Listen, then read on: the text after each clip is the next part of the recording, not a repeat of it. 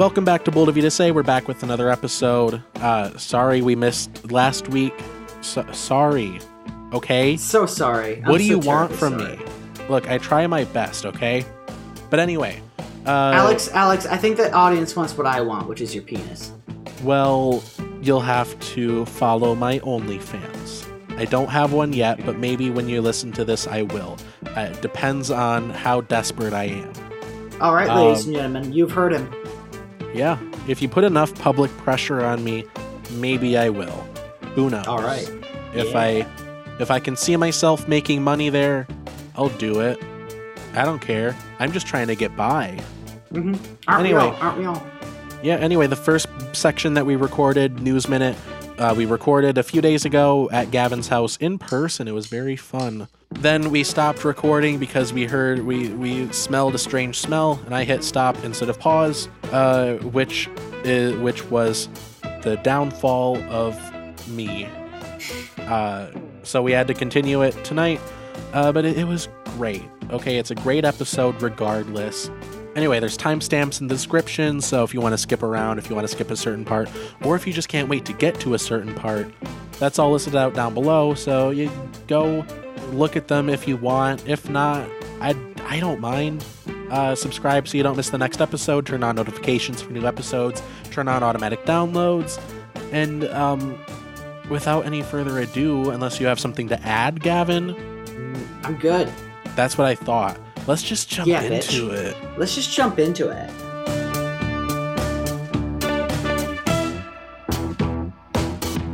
So, I only have one like News Minute story that I wanted to yeah.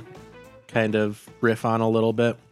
So, do you have you heard about the the recent stuff with like Trump and the the vaccine? Oh, I guess he's like um, promoting the vaccine now, or a little, a little bit. He's yeah, like, he's, he's like the like, vaccine's pretty cool. He's like, hey, maybe, maybe you get vaccinated, and everyone's like, fuck you. The the libtards got to him. The Antifa deep state got him. I mean, part of me is like kind of happy that he's kind of getting a taste of his own medicine, but like, part of me is just like, I agree with that.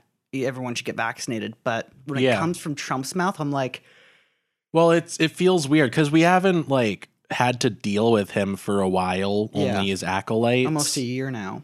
Yeah, so like, it's weird that this is his comeback. Uh, yeah, well, I think it's just him trying to sink his teeth back into the news media and become relevant again. Yeah, before trying to do something. And oh yeah, he's gonna come back. He's gonna run again, and he's gonna run on just being worse than how he was before. I don't know how it, like, I, I was telling my coworkers this, if Trump wins again, I'm going to shoot myself in the stomach. And the reason I choose a gun instead of a sword is because guns are more highly regulated, or guns are less regulated. yeah. Um. So uh, if he wins again, oh geez, I just, I think he's going to be primaried. Oh yeah. No shit. I think if he, oh yeah, if he, it's going to um, be primaried. If he doesn't bend the knee on the the vaccine stuff, because like his people will not, they, like they are more anti-vax than they are pro-Trump. Yeah, like yeah. there's like there's like Trump forever fan fan people that are like, they're like, fuck Donald Trump now. Yeah, yeah. Well, it's weird too when because before um, they treated him like a messiah. Mm-hmm. Well, it's weird too because um now if the establishment Republicans in the in the in Congress go like, yeah, no, don't support Trump, they lose their seat. That's just how it works now, right? Um, but I, I think the uh, I think the whole vaccine thing might be enough for the Republicans to to primary him. Like I think oh, yeah. most of his fan base is going to abandon him on this issue. You think? I think so. I think he's going to be primaried by like Tucker Carlson or like a straight up Nazi. So Tucker Carlson. Yeah. Like, I think he's going to be primaried by someone who's way worse mm-hmm. and is also anti-vax. Did you see Tucker Tucker Carlson's thing on um, – uh, it was right after January the sixth, and he was talking about like, oh, what happened at the Capitol was terrible. But when people have suspicions about the, the, the election, we need to take it seriously. And it's like, we did take it seriously. We investigated and we found nothing. Yeah. There was no, like there were, there like, were baseless I think accusations. There were like a couple of states where they recounted and it was more pro Biden. Oh yeah. Like I think it was Wisconsin and Arizona that did recounts. And so each time. Wasn't they, there one state that flipped after the recount? No, I don't think I so. I think, I mean, I, I vaguely remember hearing about it. I might be just thinking of Not that I all know the times of. that like the count was like, oh, we missed a few Biden votes. Yeah. Uh, well, you know, I um I, I haven't heard of anything that uh was like, oh, state flips because blah, blah, blah, blah. Um, but I'm I'm definitely interested in seeing that. But um, every single time, like a state like Arizona or Wisconsin did a recount, the news was like, Biden wins again. He's now won five times. Yeah. And these recounts, like, it's ridiculous. Um, uh, so, you know, if you're a voter, well, please vote. Important to vote. Um, and if you're a person who denies that the twenty twenty election was, was um, like, a legally held election, I, I pity you. Yeah, like, get a new thing. Get a new thing. Get a new thing, because they've... Become a some flat people, earther. Some people have, like... Like, they, they've really, they rode it into the ground. Mm-hmm. The whole, like, election conspiracy thing. Yeah. It's so played out now. Yeah. And nothing happened from it. Well, now some things are happening from it on a local level where um, I was listening to N P R today. And I'm not going to be Joe Rogan and say, oh, I was listening to N P R and blah, blah, blah, blah. But I was listening no, to N P R. No, if it's Joe Rogan, it's like, hey, I was listening to the objective news source, the Daily Wire. Yeah. Um... But N P R was talking about how, hey, you know, I like to I like to have a, di a diverse uh, pool of news sources. Sometimes I listen to Fox News. Sometimes I listen to Newsmax. Sometimes the Daily Wire. Sometimes InfoWars. Sometimes InfoWars. You know, um, the whole thing. But N P R was talking about how um, local legislatures are being um, kind of pressured to implement election legislation that would essentially mean if if a uh, enough people didn't like the results of an election, they could overturn it. Isn't that if what en sorry, elections me, are supposed let to Let me reframe be? that. If enough, if enough of a minority disagrees with how much the majority wants an elected, elected official to be elected, they can overturn it. Yeah, so they're just... That's that's not so democracy. The, the principle behind that is like, well, if enough people want something, then we should make it happen. That's what the election is. And then you're trying yeah. to do the opposite of that. But the, the thing is, the opposite of that is being started by a minority. Because if they wanted a, a certain person to win, they should have rallied harder. They should have worked yeah. harder. Right? Like, that's the thing. They're a minority. If, if you win an election, or you're if a you part think, Or if you think there was some meddling in the election, investigate it. Yeah, totally, totally investigate it. But here's the thing: um, there are a lot of people on the on the conservative side who are saying, if if you believe that the election was real, then why don't you just let us investigate everything we want to investigate? The thing is, well, didn't they do that? We, didn't they, they did already that, do right? that? But they found that most of the claims were baseless accusations. Yeah. But also, what happens when you have a biased investigation yeah. of people who will find something if they're allowed to look for it? Right. Right. That's the other thing um, that I'm afraid of. And yeah, that, you could have like a million, you know, third party uh, cyber ninja investigations investigating it, and they'll find nothing. But all it takes is one like InfoWars investigation InfoWars. Oh, to I come up a, with exactly oh, what I, InfoWars I was a, saying beforehand. I found a bamboo ballot. That means it came from China. They were looking for bamboo fibers in the paper of the ballots, because if they were if they had bamboo in it, you know, it what? meant it came from China. Do you realize the level of what the fuck you talking about? There's a few groups that are like that. There's election conspiracy theorists, uh, Beatles conspiracy theorists, Beatles Paul is dead conspiracy theorists. Yeah, that if you play, yeah, if you play Yellow Submarine backwards, backwards. at half speed, guys. Paul McCartney died in nineteen sixty-six. I think that's how the conspiracy goes. And was replaced by a guy named uh, Billy Shears. um, who is referenced in the Sergeant Pepper's Lonely Hearts Club Band song. Um, if you play Yellow Submarine backwards at half speed, uh, then Paul McCartney uh, both says that he's dead and he predicts the COVID nineteen pandemic. Yeah, exactly, exactly. Mm-hmm. Yeah. Can't make this shit up, folks. And the third group yeah. that's like that Can't is make Marvel fans. Mm-hmm. Can't. Marvel fans are like that, where they'll like read into every pixel of every trailer and be like, oh, yeah. That's, yeah. Like with WandaVision, you remember yeah. how people were like, every episode, everyone was like, oh, Mephisto's going to be in this one because someone wore red. Oh. Mephisto's like Marvel's devil. Oh, okay. Yeah, people thought Satan himself was going to be in the show, which like I thought so too. Yeah. But some people took it really far. Yeah. Like the last episode was about to air and people are like, oh yeah, Here the, he comes. the, the main villain is going to be Mephisto, this character that was never introduced up to Ever. this point. Um, I really liked WandaVision though. I watched yeah. that entire thing. It really gave me like, and I, this is totally me reading way too much into it, but it, it definitely gave me that kind of like, um, COVID, um, kind of quarantine vibe. Yeah. Where it's like, we all make sure you the, stay close to the mic. Okay. Sorry. Cause we all right now are under the, the premise of like a lot of shit's happening and I don't have the time to deal with it. Right. And I think Wanda was going through, through the same kind of thing where yeah. like, it's going to be a five year span before you get people you love back. And they didn't even know if they were going to get them back. Yeah. For, for all they knew, it was just, that's it. Everyone that's, is gone forever. Yeah. And that was Wanda's way of being like, I'm going to separate myself and not worry about it. And this is my reality that I'm going to live in. And this is the elements I'm going to control. I'm, yeah, I'm going to just immerse myself in sitcoms until the bad feelings go away. Yeah. Uh, so she Which became is, a millennial. Yeah, um, a very relatable experience. WandaVision was one of the shows mm-hmm. that you just immerse yourself yeah. in until the bad feelings go away. Yeah. And then, you know, there were those moments where she saw something and then it went into like normal cinematography. Yeah. Right? And it would be like something happened and it got really serious. Oh yeah. Right. And it makes me think about everyone who's been um, like quarantining and going through like their own kind of WandaVision. And then your mom caught COVID and she's in the I C U. Oh yeah. And then it got really serious, you know?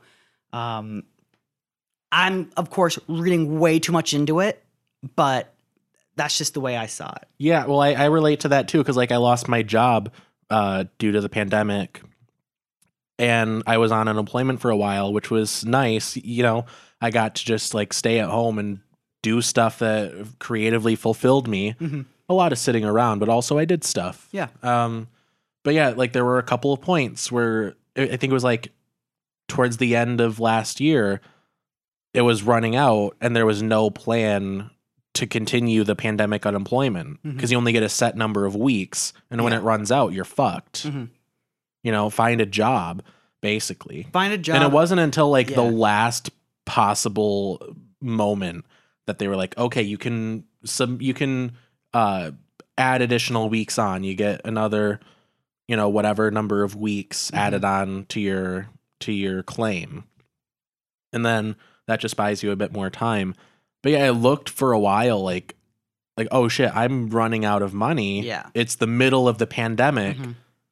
Um, you know, it's really hard to like, because like, I, also I went to film school, so I'm, fuck, my phone is, uh, you gotta turn on do not disturb. So yeah, I went to school for film, so I'm doomed to be unemployed forever or else work like a shit job. And yeah, I couldn't get like any kind of uh, job in my field. My only other option was like work at Walmart or something. And like, yeah, that's one of those moments where it's like, oh shit, I can't ignore everything anymore. Mm-hmm. Luckily, I was able to ignore everything for a set number of extra weeks. But yeah, mm-hmm. then I had to get a job, and it's whatever. Mm-hmm. Well, I'm happy to say that, um, Uh, and not to be like, yeah, fuck you, Alex. But I'm happy to say that I was I was uh, happily employed as a pharmacy technician. Well, it's well, it's like we were saying uh, last episode. It's the difference mm-hmm. between classy living and trashy living. You know, I'm not saying that, man. Oh, come on, classical Abby, shut up. Um, No, I mean, Alex, I see you. You're trying to make the best of what you can do with what you have right now, right? And so I respect that so much. And you've let me into your life through the podcast and everything. So I appreciate that.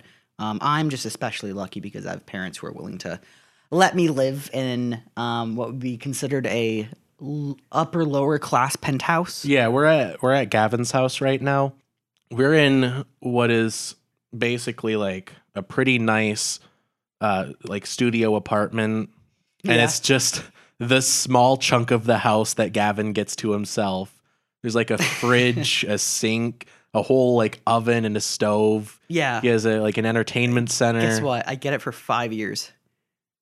So I have it really good. I have it really, is, really good. This is part of his basement. Yeah. And I'm allowed free reign like over the, the house. I'm allowed to go and do whatever um, because my parents are awesome and they're lovely people. But eventually life will fuck me in the face and we'll be like, hey, you got to get a job, bitch.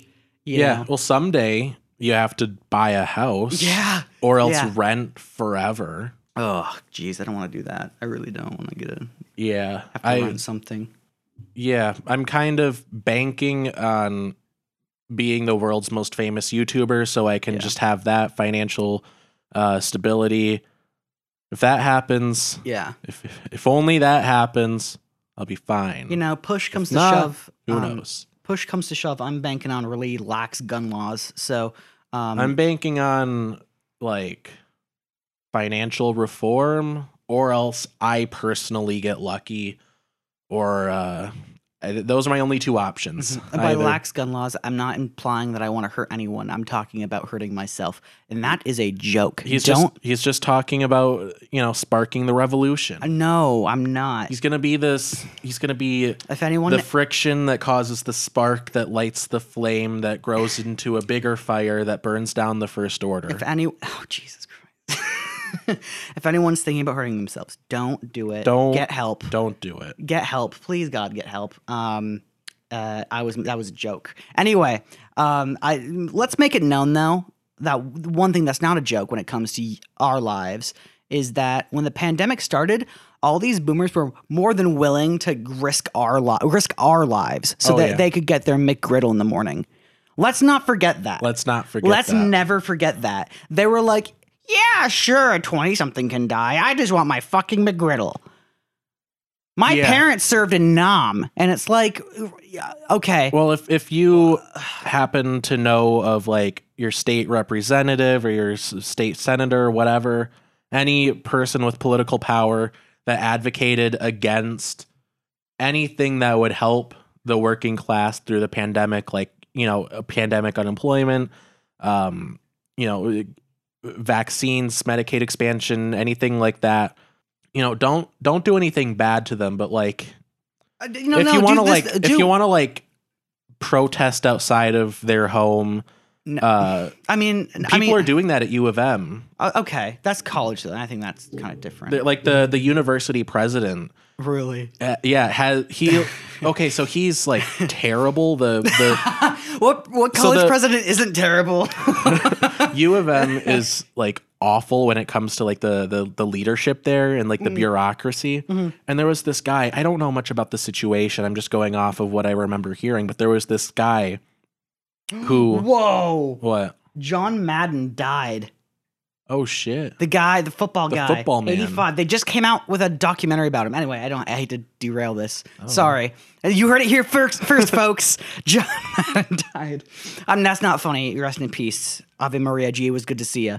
Can continue continue, Alex. So there was this guy, um, I think he was like a university like doctor or something. He, he something involving like physicals or something for like sports and stuff. But anyway, He he was basically what's important is that he was in a position where he was able to be um, like a, like a sexual predator towards young women. And he did for a long time. And the president, I think, was involved in like covering it up or like he defended the guy. And there's like a whole bunch of, of victims who, whose lives were severely altered because this guy, you know, they did those horrible things and the university president was complicit in it. Mm-hmm. And there are people with like tents set up outside the guy's house and there's all kinds of like signs and everything. And you know, it's it's it's a peaceful protest, but it's like, you know, this guy can't leave his home without encountering the yeah. consequences of his actions. You know, people are like, stop, like, stop harassing this guy. It, you, you know, there's a difference. It is the least, the least it, punishment. It's the least, it's the lowest form of punishment that he's probably ever going to get. You honestly. know what's, you know what's odd? Um, so if you are aware that someone's committing a crime and you do nothing about it, um, isn't there a law like that? If you know someone's committing a crime and you do nothing about it, that's illegal. Maybe it might like it, be like a state thing. Okay, may, may vary by state. I, I heard something sure. like that, especially with stuff like sexual assault and stuff. There's some people that are mandated reporters, so if they hear oh, yeah. about like abuse in the home, they have to report it. Totally. But yeah. So anyway, any any form of nonviolent protest. I'm not going to advocate for any like form of violence towards these people, but like if you want to do something to just fuck with their day. Go right ahead. Go right ahead. You know, if, if you if, if you, someone has been actively killing the working class, I think it's okay to annoy them a little bit. Just a little. Do just a little, a little bit of trolling. They're the ones calling us lazy. These people who are like, yeah, they can die. Fuck it. You know. Did you see the guy that called the working like he called workers? Um, uh, let me let me Google it real quick. But he called them like human capital stock. I'm sure that's an economics term.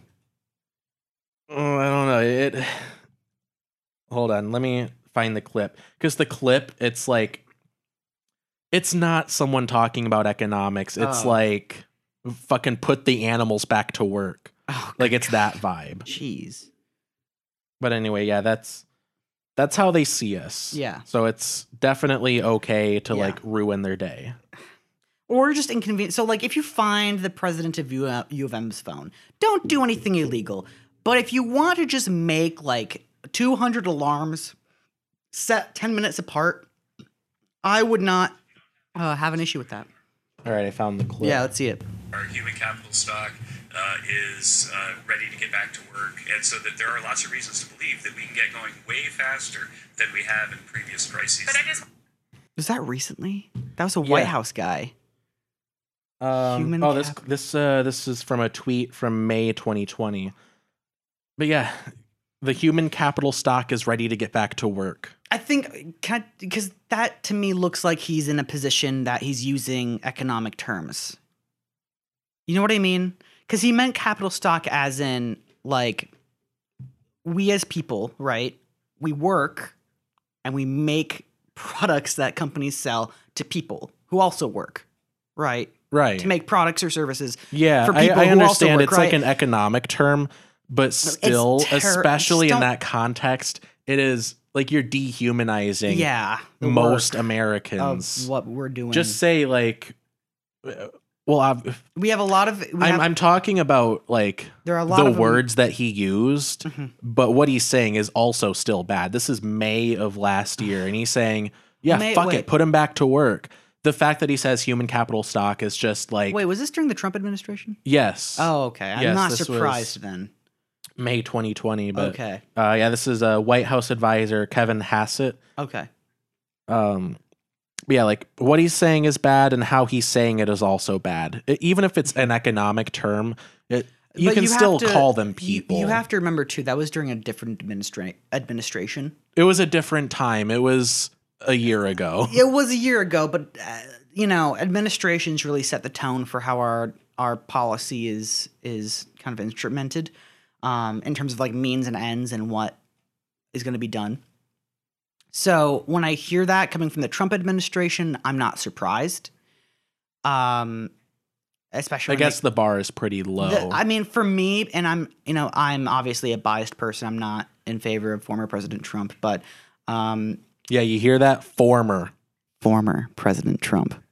That just sounds so good to me. I'm sorry. uh, uh, And I'm not a huge fan of Biden either, but um, he's exceeded my expectations I'm, at least. You know, and I'm happy he has. I just and it, for me, the issues I have with him are totally like rich white boy issues of like whenever he gets on stage to say a speech, my heart rate goes up and my blood pressure goes up because I'm like, please just say words. Please yeah, just like say don't words. say anything racist. Please just don't say, don't say poor kids are just as smart as black kids. I was kids. just going to say that. Black kids, wait, what is it? It was a... What did he say exactly? Poor kids are just as bright and just as talented as white kids. Oh my God. Oh my God. Oh, it's a good thing you were Obama's vice president. Oh. Do you know why he was Obama's vice president? Because Hillary said no. That because Hillary was like, nah, that, I want to be that, president. And this is what I heard about it. The reason that Joe Biden, Mister Crime Bill himself, was Obama's vice president is that he wanted to appeal to white conservatives. Okay. Yeah. He wanted I see to appeal that. to the racists because, like, the the party leadership was like, oh, if we can have a black guy as president. Yeah. We gotta, we gotta throw a bone. Sorry, sorry. To the, to the K F C mascots. Not sure we can have one of those as president. And then he won and became one of the, uh, in my opinion, and I think uh, in many shapes and forms and measurable uh, accounts, um, one of the best presidents in American history. Um, he still drone striked kids. A lot, a lot. He did a yeah. lot of drone strikes against innocent people. Every administration has its issues. He was all right on like social issues. Yeah, domestic stuff he was pretty good with. Like socially, like the fact that su the Supreme Court legalized gay marriage nationally under his presidency, it's pretty good. Just remember that's out of the president's hands. Yeah, he, he that wasn't people something still like give Obama credit for that. I, I guess the fact that it happened, well, he happened to be there president by is, circumstance. It's cool or whatever. That would have happened even if any other president was president. Yeah. He gave up on uh, campaigning for Medicare for all. He was I, back in the day. I think he he was at least pro public option. Yeah, I mean, and then he just the gave up on. I that. I don't understand why people hate the public option thing because well, they they assume it's like socialism, socialism, and I'm like, you know, it's just like you like your insurance, right? Yeah, cool. I don't like the public it. option, but from the left. You don't like the public option from that's coming from like, the left? From like, I don't like it because it's it doesn't go far enough.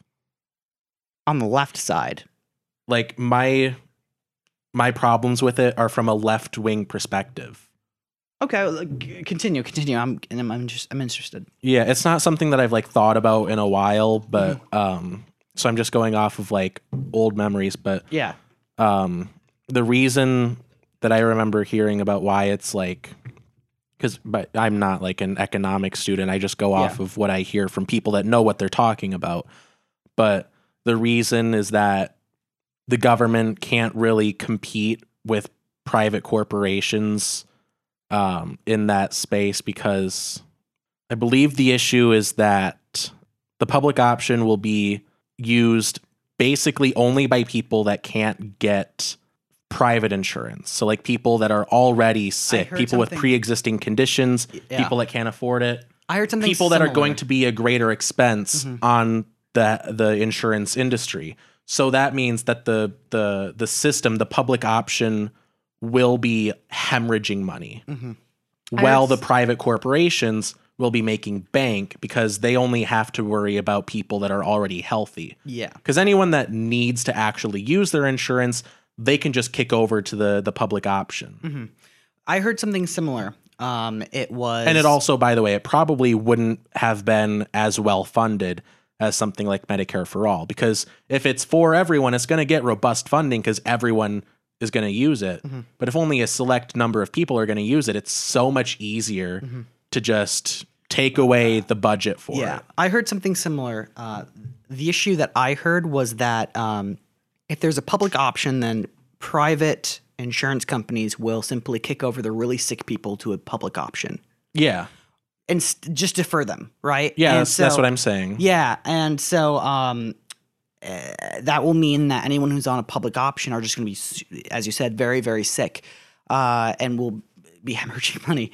Um, and, and I get that, and, and you know, that's...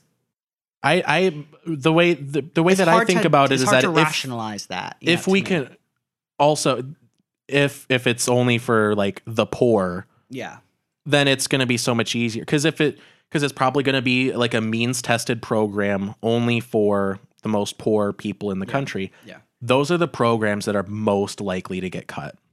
Yeah. No one is going to like eliminate public schools because pretty much everyone uses them. Mm-hmm.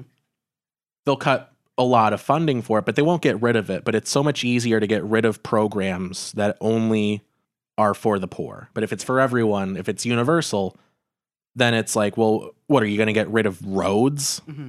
You know, because well, if I if think, if, if public what, roads were only for people that couldn't afford toll roads, and it's like, well, we mm-hmm. can uh, we can cut the public roads. Well, I think the thing surrounding the, like, for instance, uh, Affordable Care Act right now is like the fact that so many people are on it that getting rid of the A C A would destroy so many lives, right? Yeah. I think what, that's why you have to do a like a, a transition. You exactly. have to transition to it. Um, um, and that's and the, anyway, the other thing that I forgot, the other thing that I was going to say is that if you can, if, if the government can do a public option, why don't they just do Medicare for all? Yeah. If you can do a little bit of of socialized medicine, just go all the way. Yeah. So I think one thing that people are trying to hedge on for uh, a a national healthcare plan is kind of like an A C A effect where so many people get on it that just simply repealing it would fuck up so many lives, right? Yeah. Um, we'll see how it goes, I guess, but um, uh, fingers crossed for a national healthcare plan. Um, that's all I have to say about that. Yeah, I remember when Trump like was campaigning on repeal and replace. Well, no, he was campaigning on repeal, repeal and replace. He was working on repeal. Okay. Right. So. Yeah, he was like doing like a whole media tour for it. Like, right. We're going to get rid of the health care. It's going to be great. Everyone's going to die. It's going to be awesome. Well, he was like, I'm going to repeal it and replace it with something so much better. So much, so much be better. So much it's better. It's going to be, just trust me. It's going to be trust so, me, much, so much better. It's going to. All you sick people, it's going to be, be great. It's going to be great. What is it going to be? It's going to be great. great. It's going to be tremendous. What's Mister Trump? Imagine, what's your plan? Okay, what's, Mister Trump, what's your plan? I'm going to repeal the health care. And replace And I'm going to replace it. With something better. What? But what is it? It's great. Better. better. It's great. It's it's tremendous. Oh, God, man. Oh, geez, man. And then I remember um, John McCain got a lot of flack because um, people were like, The, he was the, the final vote. If you voted in favor, it would be repealed. If you voted against it, it would be uh, left in, in. Yeah, didn't he vote against it? He voted against it uh, because they didn't have uh, a, re a replacement. They didn't have a replacement, right? And uh, he wasn't. Weren't you listening? The replacement was going to be something great. Oh, I'm sorry. I'm, I forgot that huge. I'm not a fascist. I'm sorry. I forgot that I'm not a fascist who just puts my opinions and my uh, my my greater logic as an individual Uh, to a demagogue. It was going to be great. It was going to be great. Great. It was going to be so. It was going to be so much better. You wouldn't believe it if I told you. Yeah, no. So I'm just going to spare the details. Like, just trust just me. Just trust, trust me. me. Remember those people who bought um, apartments from me? Trust me. Remember Trump steaks? Remember Trump? St remember Trump Airlines? It was. Remember how great it was? Oh, it's so great. Best water, or best water, best steak. I, I was sure chomping on a Trump steak right before this. That's how I, yeah, that's how, that's what gets me going. Mm-hmm. Yeah. I was just, I, I unhinged my jaw and slid a, a raw Trump steak down my gullet. It may have been rubber. It actually might have been a dog's chew toy. It may have been. Um, um, speaking of that, I have to go to the bathroom. All right. I'll All right, refresh your water while you're doing oh, that. Oh, no. I, I didn't actually have to go to the, it was the bit. Oh, so shit. You can get me more water. I'd happily get you more water. I probably should take it easy on this tequila because I think um no that uh not it's uh it's non-alcoholic um Oh yeah, no. It's it's non when I, it's, Did I say tequila? I meant uh Gatorade. It's, um Gator yeah, it's clear it's white Gatorade with some rubber rubbing alcohol to sanitize my mouth. Yeah. Yeah, yeah. Like you gotta, some, you gotta get the, the the bleach into your veins for it. To, for to, to clean it's it's you. My COVID vaccine. I just because yeah. have you seen uh, COVID uh, against um, tequila? It, no, you haven't because it hasn't survived. Yeah, What? um, what, to make more work for myself? Yeah, Alex. I have some peanut M and M's right here. Oh yeah, just eat them like right next to the microphone. Right next to the mic. If you want to, if you want to like put the microphone in your mouth while you're chewing. Yeah, them. Hang on, I got this. We're gonna start a. Uh, what is the what is the term for sound? Oh, A S M R. A S M R channel. I was gonna say I R S because we were talking about talking about government, and I was like, an I R S channel. We're gonna do your taxes. I'm gonna do your taxes. Both of your shit. That's another thing that Both got fucked say. up by Let's the, the private corporations. Oh, TurboTax. Tax, tur fuck TurboTax. Fuck H and R Block. Jesus, man. And they're like, we'll do it for free. What's the issue? And it's like, the issue is I, the government could just give me the bill that I already paid for. You know how for. else my taxes could have been done for free? If they were just done by the government. They know what I owe, but I have to figure it out. Yeah. Imagine if you like go to a restaurant and you order like a salad, right? Yeah. And they're like, here's your bill. You owe us some money. Figure it out. Mm-hmm. And you got to like figure out what brand of dressing they used. Where did mm-hmm. they get the lettuce? Then you have to find out the price, the, the market prices of all those. And you add it all together. And you're like, do I owe four ninety-nine for this for this side salad? They're like, no, actually you owe us seven dollars and you're going to jail. Well, no, they go, they go, you go, do I owe you seven dollars? And they go, maybe. Pay us the seven dollars. We'll figure it out later. We'll figure it out later. And then the if, I R S if this if the salad was five dollars, then we'll mail you a check, check. for two dollars. Okay. And then and then if it's if it was actually ten dollars, they go, F B I, open up! Oh, wow. That was so loud. I'm sorry. I didn't mean to do that. But if you get I it wrong. I heard that distorted through my headphones. Yeah, I'm so sorry about that. Um, uh, you know, if you don't get it right, they're like, hey, let's make a payment plan and we can figure it out. And it's like, you could have just told me at the beginning. Yeah. Imagine if you had a friend like that. Imagine if you had a friend who's just like, hey, man, get me back for these. Get me back for those, um, those um, paper towels, Alex. Do you know how much you owe me, Alex? Uh, let's see. Uh, how much was the package? Divide that by the number of rolls. Divide that by the number of sheets. Get the square root of pi. Add ten. And um, I don't know. Wrong. You're going to jail. Could you imagine? Oh, man. America is like, like that really... Uh, self-conscious slash paranoid boyfriend. You know what I mean? Yeah, no, I don't. I, like, they redact things. Too far from the mic, it's going to pick up room noise. They redact things, and then they don't tell you the full story of why they're redacting things. Like Jake And they Gyllenhaal. do some good things. They do, don't get me wrong. Like, they let you borrow their car. They let you eat some of their food. Some of their food. Some. Some. Like a, enough to keep be, you alive. It cannot be warm. Yeah. It cannot be warm food. Um, it cannot be like vegetables. It, it has, has to be like Coca-Cola. It has to be the past the expiration date at the grocery store. It has to no. It ha just has to be like processed shit. Yeah. Right. Uh, and take a block of cheese while you're at Cause, it. Yeah. Because he has too much cheese. For some reason, because he bought a bunch like fifty years ago. The eighties, and then didn't know he bought a bunch of milk from the eighties, and he didn't know what the shit with the, the fuck milk to do went with it. bad. It became cheese, and now you can have some. Yeah. Oh my god. Oh. Um. Uh. Sometime, and then whenever you're like, "Hey, man, like, what do you, what do I owe you for this?" He goes, "I don't know." Well, I, he's like, I don't know, but you know he knows. And he's like gaslighting you into doing math. Taxes is just gaslighting, guys. They're, the government is gaslighting you into doing math. And he goes, well, but here's the thing. I have a friend who can calculate all that stuff for you. I have a friend who paid me to not tell you what you owe me. So I got the money from him. You give money to him. Uh, and he'll keep giving money to me, so you have to keep figuring out how much money you give to me. Yes. America. See, this guy gave money to me, so you have to give money to him and me. You, wait, You used some of the things that I have. And then, so you and have, I will not fund it. I will not fund it. I, you but, can use the bus if you're lucky. Yeah. I, I will not pay to keep the roads in good condition. Mm-mm.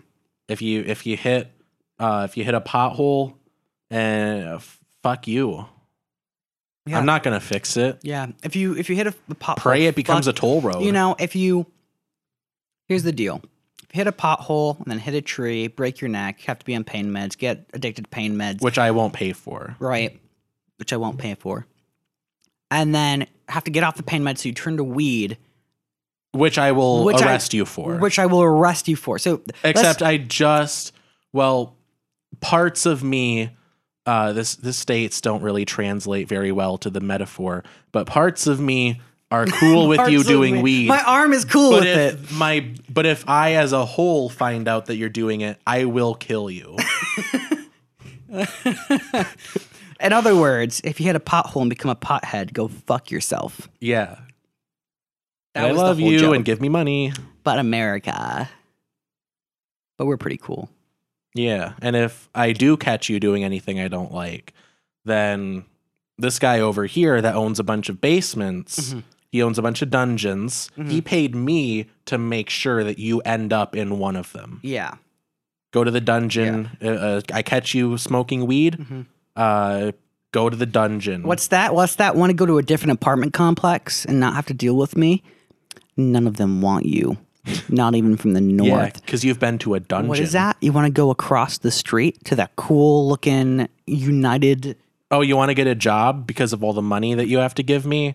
Uh, sorry, you can't get a job because you've been to one of the dungeons. Exactly. And you know, the, the places across the street costs a lot to live there if you're an American. But if you were born there, it's cool. But fuck you. Mm-hmm. America. I love this country, though. It's pretty cool. Yeah, I like the people. Some of the people. Some of the people here are pretty cool. Some of the people in some of the places are cool. Yes. I like... I like the movies that come out of this country. Yeah. I like the fact that... I like that, some of the um, music. I like the fact that a lot of European countries are like, hey, America, this could be a lot easier if you did it this way. And then we're like, shut up, we make half the world's G D P. Oh, yeah. Yeah, back to the boyfriend metaphor. Uh, one of your friends that you know also has a boyfriend, and he, like, pays for your health care and stuff. And, mm-hmm. and he's like, well, you know, we we really could do this. And your friend says to you, hey, we, you know... It's really no problem. My boyfriend has less money than yours. Mm-hmm. But your boyfriend's like, hey, fuck you. Mm-hmm. I don't have enough money for that. Well, he's buying uh, a ten trillion dollar jet that doesn't work. But keep in mind, though. It's, it's, he also needs a lot of guns. Yeah. Like, he has more mm-hmm. guns than the next ten but boyfriends he combined. He doesn't own but them. But he needs more. The tenants of his place own them. And they keep on shooting your pets. Yeah. And killing a lot of your pets when they're at, at pet day, doggy daycare. This metaphor got so out of hand. So out of hand. And you're each time you're like, hey, could, uh, hey, man, um, could you do something about that? And he goes, let me talk to the people. Can we do something about this? And they all yell, no! uh, yeah, this, this metaphor is really exaggerated. But keep in mind, too, a lot of the tenants... At the at this apartment complex, make the medicines. So is this a boyfriend still, or is it a landlord? Yes, it's your boyfriend and your landlord. I guess yes. that makes sense. Yes. Um. So, a lot of the medicines that are used by the apartment complex across the street were made by the tenants of your boyfriend landlord. Yeah. Yeah, that's it. Just thought I would point that out. So anyway, yeah. Uh, anyway.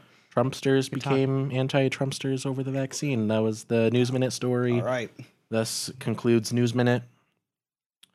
So uh, last last week we were supposed to do an episode talking about eight-bit Christmas. What's that? You smell weed.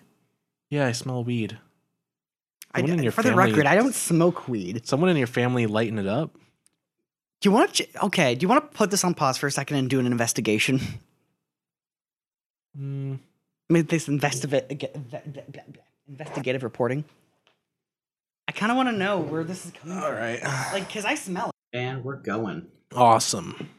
Awesome possum. Where do we leave off? So we just finished News Minute, by the way. Uh, welcome, well, welcome back uh, to the to the show after our uh, brief three day intermission. That in the show is going to be like a second. It wasn't um, three days, was it? Yeah, it's been like I don't know. It's been some amount of time. Definitely more like, than a day. I mean, within three at least days. An hour. At least, at least an hour, yeah.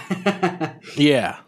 So yeah, we left off. We did News Minute, and we were just getting into eight-Bit Christmas, the movie that you definitely that you saw, oh, right, I Gavin? Totally. Oh, I totally saw that movie, especially in that three-day gap. I totally. I'm yeah. Such an asshole. I totally watched that movie. Um, yeah. It was such um, an yeah. So we tale. we were supposed to review eight-Bit Christmas for what was going to be the Christmas special. But we're recording this on New Year's Eve, and the day that this is supposed to go up is New Year's Eve. So this is our uh, sort of New Year's special now. Alex, so, how about you just make it New Year's Day, man? Like, give yourself a break. Nah, these go up on Fridays. I decided that m- many months ago, and I Alex. hold myself to it for Alex, you- uh, inexplicable reasons. You gotta sleep, man. I mean, goddamn. Yeah. Had it, well. Anyway, so eight-Bit Christmas. What are your What are your thoughts on it? You know, that was such an enduring, loving story about a boy and his quest to get a Nintendo Entertainment System. It's just um, it's the purest form of love between a boy and his Nintendo, mm-hmm. and how we had all of his friends like rallied around him uh, in holiday cheer and in holiday fashion to. Um, acquire such a device is such a enduring story of love and uh, togetherness. And of triumph.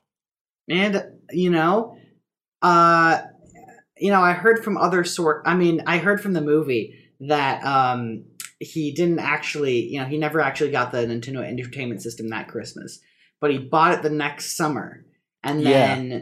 Then when he bought it... And you know that from the movie, not because sixty-four. I told you the first time we were... No, not this. From other sources, definitely not. I learned that from, from the movie, uh, that I definitely watched and took the time uh, out of my busy schedule to watch. And um, such a good... such a good tale of, um, of togetherness and love and... Fucking Christmas, bitch. I hope the sequel, I hope they make a sequel and it's just the kid finally gets the Nintendo and then immediately they, the Super Nintendo comes out. I hope they Because that's make how the sequel. Timeline works out. That like I did the math on it. It's like, well, there's like maybe a few months between this kid buying the, the game and then the next one coming out. You know, I hope they make a sequel that's um who's the who's the main actor again? I forget. Uh the adult? Yeah. Neil Patrick Blonde Harris. Guy. Neil Patrick Harris. I hope they make uh, a sequel with Neil, Neil Patrick Harris trying to get a, a PlayStation five. I think that would be funny. What, what you mean the news? What? I I'm not I'm, what are you referencing? Cuz cuz everyone's trying to get a Yeah, P S five Alex, now. That's the point. That's the joke, Alex. I love you. Oh, oh okay. All right. Yeah. I, I get it now. I, I get it. I went a, a little bit above negative twelve there when I That's when I fine. yelled. That's fine. But um, I think I went to almost to zero. So um, it's okay. Yeah, we're talking about audio stuff. You plebeians wouldn't. Yeah, understand. some people, some people will uh, purposefully uh, yell loud enough for it to peak like that. Because it's really funny when audio is distorted. See, the joke is that the audio is distorted. You know, Alex, um, you know, I don't use the term master comedian often, but you know, in this case, man, you've really hit the ball out of the out of the out of the um out of the I don't know sports, but you've really hit the ball somewhere, and man oh, oh please woo! I'm just an analyst. Oh man, just I, I, you know, have you considered stand up? I have. Wow, wow. I used I I used to. The last time I did it was like a, oh, I bumped my glass.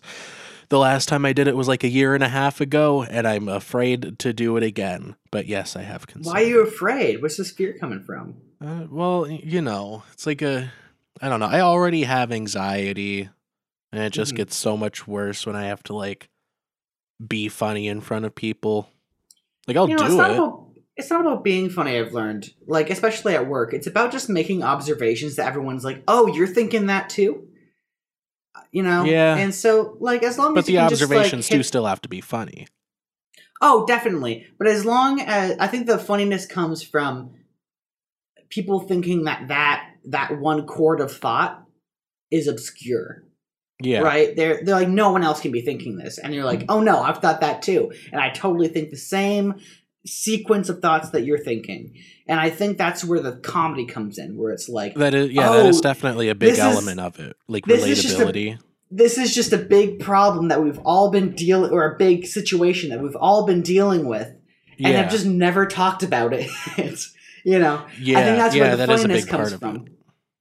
It. Um Uh, I'm, Another and big part like is confidence too, like having oh, totally. confidence in what you're saying. Like, it, like it's I, one thing to say, it's one thing to say, like, man, how about that? Um, how about how about that airplane food? But it's another thing to say, man, have you been on a plane lately? You'd think they've been doing some research, given the airplane food joke, but damn, I've tried their shit now, and it's terrible still. It's like you should take that two, to an open mic. Yeah, you should. I you know think what, you would, Alex? You would. You get know what, Alex? So many. You know, you, you know what? You should take you. that on Ed Sullivan. oh, Alex. no, no, for oh. real though. Like, I don't know about you, but I've been to a lot of open mics, and I believe you. Yeah, I'm sorry. I've, I'm talking from a sense of like I've not done an open mic ever. Yeah, they're fun. You should go to one. No, don't even go on stage. Just go to one. It's it's fun because well, like, it's either good thing, I, or you can like. be uncomfortable with the rest of the room, you know? Oh, totally. Like if someone's and bombing, like I have a, it's a group experience. I have a sequence of stories that I think could be very funny. Yeah. Yeah. Try it. Yeah. Dude. I mean, I mean, it might alienate look, some statistically, people, but like, like I, I know how you are, and I, I sincerely don't think you would be the least funny person there. Like you would, there would be someone At a general there open that's mic, less I'm not sure if I should be. I'm not sure I sh if I should be complimented or insulted there. It's a, it's a bit of a compliment to you, and also an insult to some people that go to open mics. Hey, man, I appreciate that, especially coming from a guy who's like actually been somewhat on the circuit, like yeah, in there. You know, like I yeah, well, I appreciate bad it. material with good confidence is better than. Good material with terrible confidence. Totally. I think because like I won't name buzzed. names, but like I've seen a lot of people go on stage with like mechanically good jokes. Like these are like sound jokes. Yeah. Yeah. But they just deliver them with so little like finesse, you know? Like totally, it's totally. You know, like I think it's just I, sort like, of like, oh, I guess this is what I'm saying tonight. Like like if you're going to say something on stage in front of a group of people, you know, put your whole body into it. Oh, and, totally. and some like, people yeah, don't do really... that. And it, and it just, it, it's uncomfortable. Yeah, no, it's totally like a, like if you're going to do comedy on stage, and this is coming from a guy who's never done comedy on stage, on stage. So take it with And by the way, yourself. I have been guilty of that too. Amen, brother. I, I, amen. We're all, we're all human and we're all fallible is what I've learned from life. Um, But like, you know, you've got to really commit to it. You know, when you're on stage, you gotta like, you gotta find your island of comedy and be like, you know, this is my genre. And in front of these people, this is the island that I'm, this is the solid ground that I'm going to stand on and say it from. Because if you don't mm-hmm. do that, then you're just kind of floating and like, I don't really know, like, this is what I'm trying to get at. And the point of your joke shouldn't, Um, be explained, it should be apparent. Yeah. Yeah, that's... I mean, that's, again, coming from a guy who has never done stand-up, mind you. I just want to... Uh, I want to say that. I want to make that perfectly clear. Right. It is, it is a very intuitive thing. Like, you have to... It's not something that you can really explain or teach how to do, but...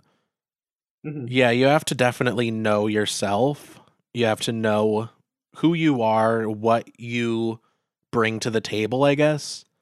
Oh, like, totally. No, definitely. Not necessarily have like a gimmick or like a shtick, but yeah, have some idea of what you're good at, not to mm-hmm. like limit yourself, but to, I guess, make your, make your strengths stronger. Oh, totally. Uh, but, like, I would say even make your strengths stronger, but also because, like, as you get well known, you develop a typecast of, like, this is your kind of comedy, and to break out of that and make something new, right? And it, it's hard because when you get into that eggshell, and this is coming from a guy who's never done stand-up, mind you, but I imagine once you get into that eggshell of, like, this is my genre of comedy, breaking out of that eggshell and making something new is a lot harder. Mm-hmm. Um, and yeah, I, there's I the really show that of... Haley and I have been watching that's really good. It's about uh, a woman in the fifties, like, doing stand-up. Is it um, The Marvelous Miss Maisel? It is. Dude, that have show is it? so good. Oh, Haley and I just so finished season good. one last, or uh, like a couple hours ago. It's yes. So good. Oh my God, it's so fucking good. I love it so much. Mostly thinking about how like absolutely hot Miss Maisel is. Oh yeah. Well, yeah. That. Oh my God, dude. Oh shit. That like does, not even just help. Like physically, just like, dude, she's oh, yeah. got all the fucking bases covered. She knows how to get things scheduled. She's she knows Chad. how to get things done. She knows how to make dinner. Not saying that a woman that I would be involved with would only have to know those things because there's a whole personality well, anyone, do, do, thing. Don't, making a good dinner is a good skill for anyone. Oh, most definitely. But if like if if a person that I'm involved with like knows how to schedule shit and knows how to get my like life together. Basically anything that I'm not good at is going to exactly. be so awesome. But like for me also, like if someone's doing that for me, I would be like, how can I make their life better? And I would try to better myself, as any relationship should be. I would like to preface that. Mm-hmm. Um, but um, you know, I just love that show for its um, creativity and yeah. uh like making me find weird attraction towards someone who is very much a mom. Well, yeah, she's very conventionally attractive, but also, and I know it's like, I know it's like a, a meme to be like, oh, you know, this person has a great personality, but like, like if, like, I didn't know that it, someone could have a hot personality. Oh yeah. That.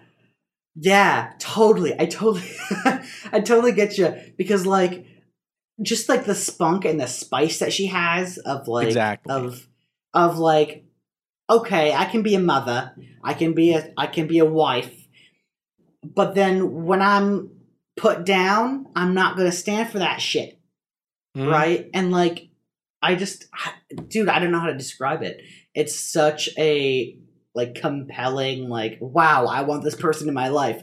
I hate that she's a scripted exactly. character, but damn, oh damn. Yeah. Damn. Yeah, that's it. That's my two cents on that. Um, yeah, I know there's there's four seasons of it out now. Um, Haley and I just finished the first one. Mm-hmm. Um, don't tell me if it happens, but I hope she hooks up with Lenny Bruce. You know, I haven't watched all of it. Um, I I the last I heard of it, and this is when I stopped watching. Because uh, I'm just not in the loop of things. But um, she was getting back together with her ex-husband. Yeah, that was uh, towards the end of the first season. Oh, by the really? way, for the listeners, I... if you haven't seen the show, the, the basic premise is that uh, there's this this married couple, uh, the, this Jewish married couple in, in New York. Uh, the guy works in an office, and he also like is like pursuing stand-up. And she's like a, a amazing housewife. You know, she makes amazing food. She is, you know, great at like interacting with people and, and getting like getting stuff done that she wants. And like she'll like bring a um uh, a brisket to the comedy club so her husband can get a good slot, a good time slot. And um, that's classic. And, you know, that's oh, like, it's, like their dynamic. It. But then oh, one night the husband like bombs and he's like, look, I'm not happy. I've been having an affair. He leaves the wife and the wife drunken that that night drunkenly goes on stage and accidentally becomes a better comedian than her husband. And like, it's like not even just a better, like she fucking slaughters. Oh yeah. Like she just like hits every fucking, like she does great. And um, I don't know. I just love it because it's, it's a very good story of how you can be at the lowest of lows and it's still fucking funny. Yeah. You know, um, I, and you know, like I, the whole, the whole like, time, like, for the first few episodes, I was like, oh, I, she's going to bomb at some point. She has to. That's like part of the the whole thing. Um, but yeah, when she did, I first of all, I saw it coming because she didn't prepare any material. And she had normally just relied on winging it, which is a very unreliable uh, tactic. But yeah, then she bombs, and it's a very realistic depiction of that. What happens? Um, basically, you know, she's like, oh yeah, I got this. I'll just talk about my new job. Then she just, she talks about her new job, but without any jokes that a normal person could relate to. She just describes things that happened that day without any like real punchline or anything. And it's like the kind of thing where we're like, if you're not her, you, you wouldn't find it relatable or funny. Yeah. But she's just relied on like talking about her life, and she's made it funny so far, but you can't rely on just like being funny forever. Like you have mm-hmm. to have jokes, and she oh, doesn't. Yeah, totally. Yeah. And she's totally unprepared, and she's mm-hmm. like, oh man, the, the spotlight, it's so bright. And, and she's just like, she's floundering on stage. Mm-hmm. And yeah, anyone that's done stand-up for any amount of time can definitely relate to that, and it's a very, very relatable experience. I mean, not for me so much, because I, you know, yeah, hard, hardly genius. ever happens to me. Yeah, totally, of course. You're you're always slaughtering. It, oh yeah. You know?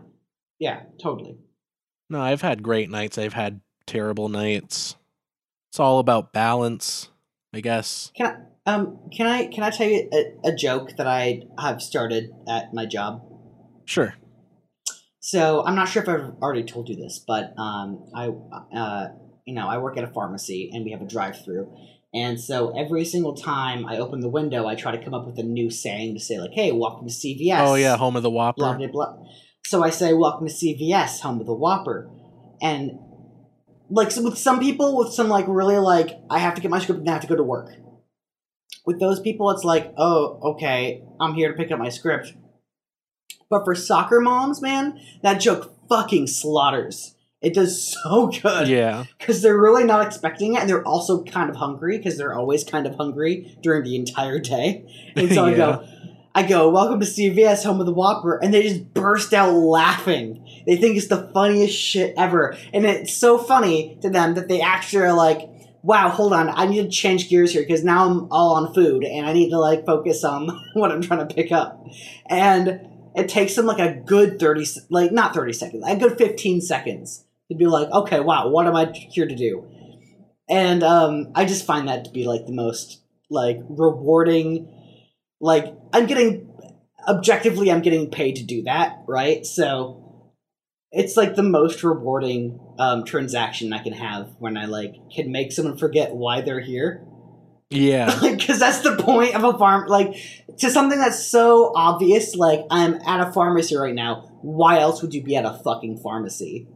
Right. Right. I think it's for like most they, people, you don't expect, or maybe you don't want your pharmacist, or I guess in your case, pharmacy technician, to like be jokey, you know? You don't expect oh, totally. a pharmacist to be like doing his type five um while he's like handing out opioids. Doing his type five. uh, the other one is um the the Whopper joke and the um welcome to C V S, where the only thing to fear is fear itself. Um and then there's a third one that's um oh god, what is it? It's um welcome to C V S, where it takes three licks to get to the center of a Tootsie Pop. What can I do to help you? You should take that on stage. You think, like, for real, or are you being, like, jokey Well, me. If you can make it relatable to like the average person, definitely go for it. Oh, totally. I also have a string of stories that kind of like combine into one story. Um, so I kind of have a general like, I guess in my given life experience, I have one good, maybe ten minute set. Mm-hmm. Um, maybe more if I actually like pay attention to what is funny in my life and try to write it down as soon as I can. Yeah, yeah, you want to do that for sure.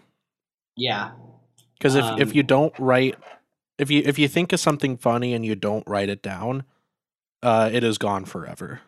Yeah, yeah, totally. Well, it goes like, where all dreams go to die. Oh, totally. Just like my parents' marriage. Um, but like. That's a joke, by the way, just like my parents. My parents are happily married, I promise. I'm in a good position. Um, but uh, wow, but, but, but, but, but. Okay, you gotta, gotta flex all over us. Well, that wasn't a flex, more as like, I don't want someone who's watching this be like, oh, I hope... You know, the many people, the many millions that are watching this, listening to this podcast, I don't want them to be like, man, I hope Gavin's okay. I'm, in fact, fine. Um, I don't but, know if Hallmark makes... divorce sympathy cards. Like, sorry, but if they it do, didn't work out. I'm gonna bring you one like, next time. I feel like it'd be more you. of a statistic. It'd be like, you know, half of all marriages end in divorce. You're not really special.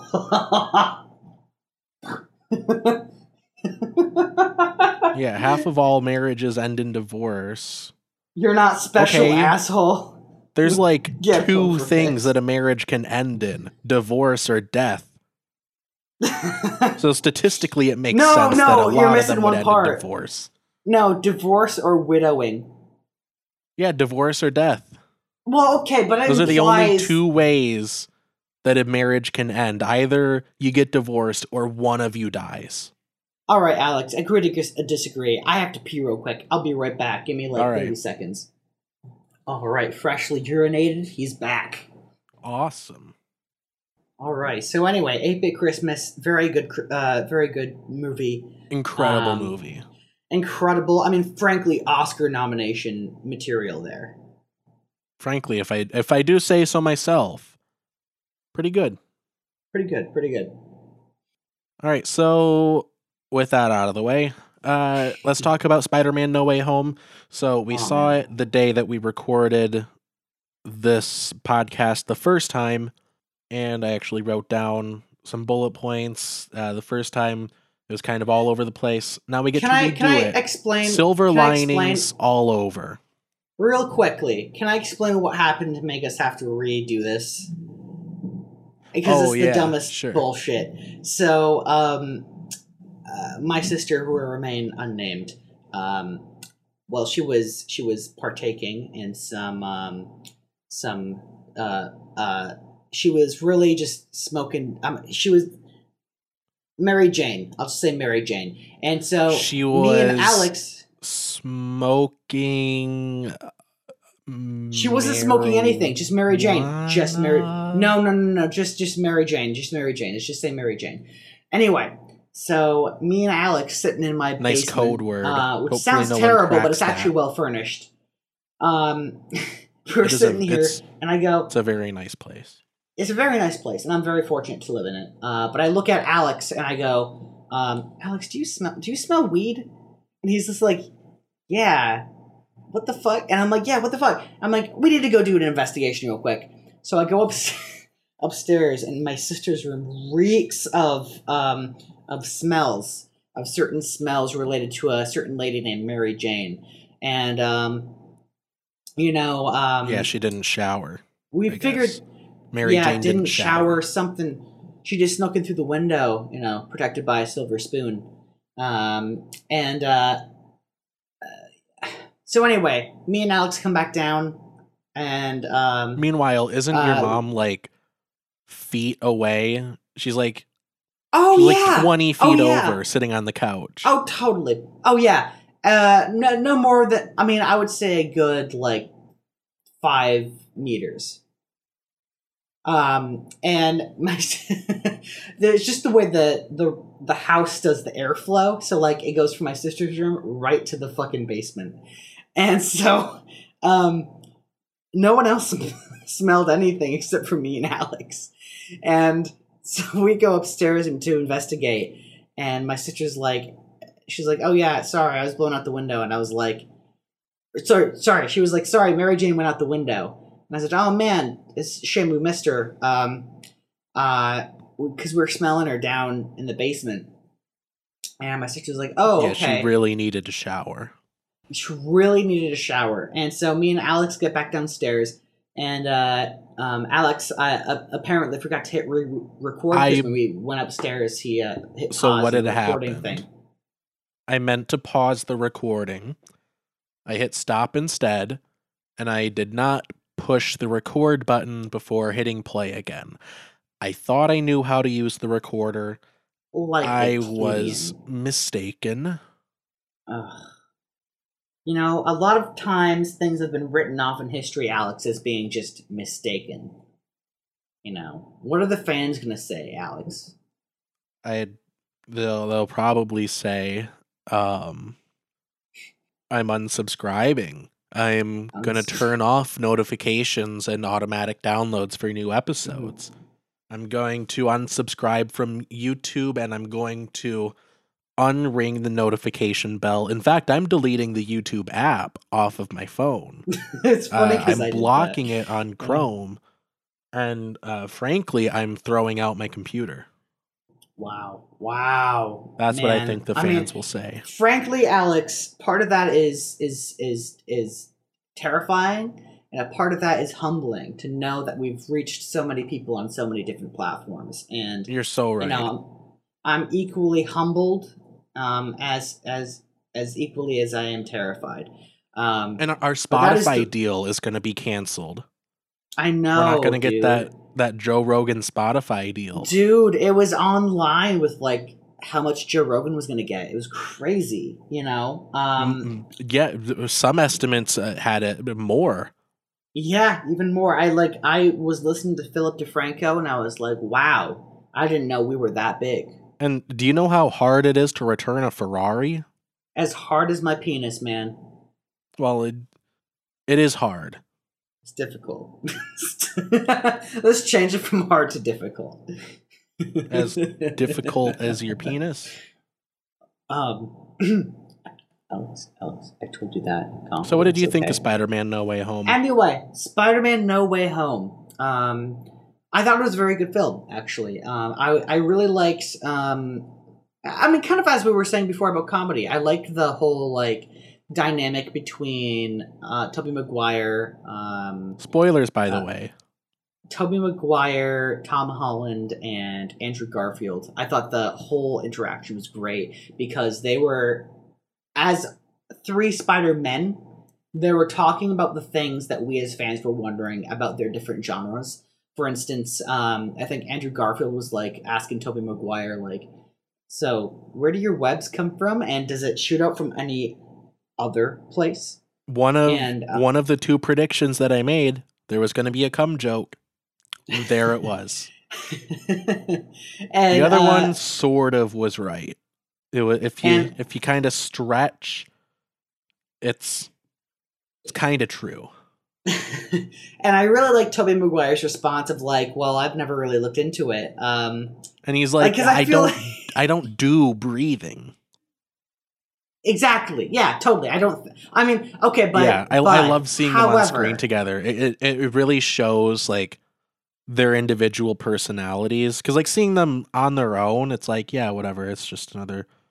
Just another Peter Parker, but like seeing them mm-hmm. together, it really like highlights, you know, their individual personalities, and I like their dynamic together. I like how Definitely. Andrew Garfield was like, "Oh, I always wanted brothers." Oh yeah, man! I liked how Andrew and seeing Garfield him get a second kind of like, chance uh, as I like, as Spider-Man is great. I, I I agree with you, and I like how Andrew Garfield, um, his character was kind of written to be like, not a sorry letter to the fans, but kind of like a, I know. My guy wasn't the best guy. He well, he, he was great as an actor, and oh, his totally. version of the character was pretty good. I th I've okay, look, a lot of people now are saying, "Oh yeah, we didn't. We need another amazing Spider-Man movie. He was such a good Spider-Man." Looking back on it, But like before the movie came out, they were like, "Oh, those movies are terrible. He's the is the worst Spider-Man." And I always really, thought he was pretty good. You know, um, not I feel not like to Andrew toot Garfield. my own horn, not to virtue signal. Mm-hmm. I just I I'm not a fair weather fan of Andrew Garfield. Mm-hmm. I feel like Andrew Garfield really fell under the curse of uh, Hayden Christensen, where it's like you're not a bad actor. It's just the script was shit. Exactly. Exactly. And so, um, you know, I feel like he was good Spider-Man, and I feel like his character was written to be like a medium for the directors to be like, hey, I'm sorry we let you down. But like, yeah. also, he's a good actor. He's a cool dude. We've written this to make you understand that it's not him, it's us. It's a better showcase of who he is. Um, oh, definitely. By the definitely. way, there was a moment, I we didn't actually get to this the first time we recorded this, but the the one part where they're all like in the lab together and Andrew Garfield's like, oh, no big deal. And you were like, is yeah. that a reference to something? Because it kind of like stood I'm, out. Like I it was supposed to be dark. a joke, but like he didn't get it. Yeah, I didn't uh, it's, at all. It's, it's sort of a meta reference. So in twenty fourteen, uh, you know how there were those Sony email leaks? Yeah. So a lot of emails that leaked were the uh, producers at Sony talking to each other about like ideas for the Amazing Spider-Man two, and it's just the most out of touch boomer shit. Like, like, you know, the kids today are into parkour. Maybe we can work that in somehow. And oh, a lot of Jesus. influencers on social media are saying hashtag N B D parentheses no big deal. Maybe we can work this in with the character because for him, it really is N B D. Let me get some exact quotes from, because we these these emails are gold. So that's where then no big deal came from. Yeah. Um. Let's see. Because they were expecting to say like, "Oh, no big deal," and the audience would be like, "Oh my god, I say that all the time." Yeah, yeah. It is. It is very like it. It does show how out of touch the Sony execs are. Because because it's like the kids like parkour and Instagram. Well, and, this is oh, a, and, like and E D M. The kids like E D M parentheses electronic dance music. That's why electro. That that's why like E D M is so like shoehorned in with him, because the Sony well, execs wanted to appeal to the the youths. Yeah. Yeah. And I feel like this is a really good, like this movie is a really good example of how one genre's trash is another genre's treasure. Where it's, um, you know, Andrew Garfield was given a shitty script and ha- it had a lot of like really boomer logic. By the way, and- the first Amazing Spider-Man movie is not bad. Like it's not a bad movie. It's not the best, but it's not bad. The second one, it's it's kind of a dumpster fire.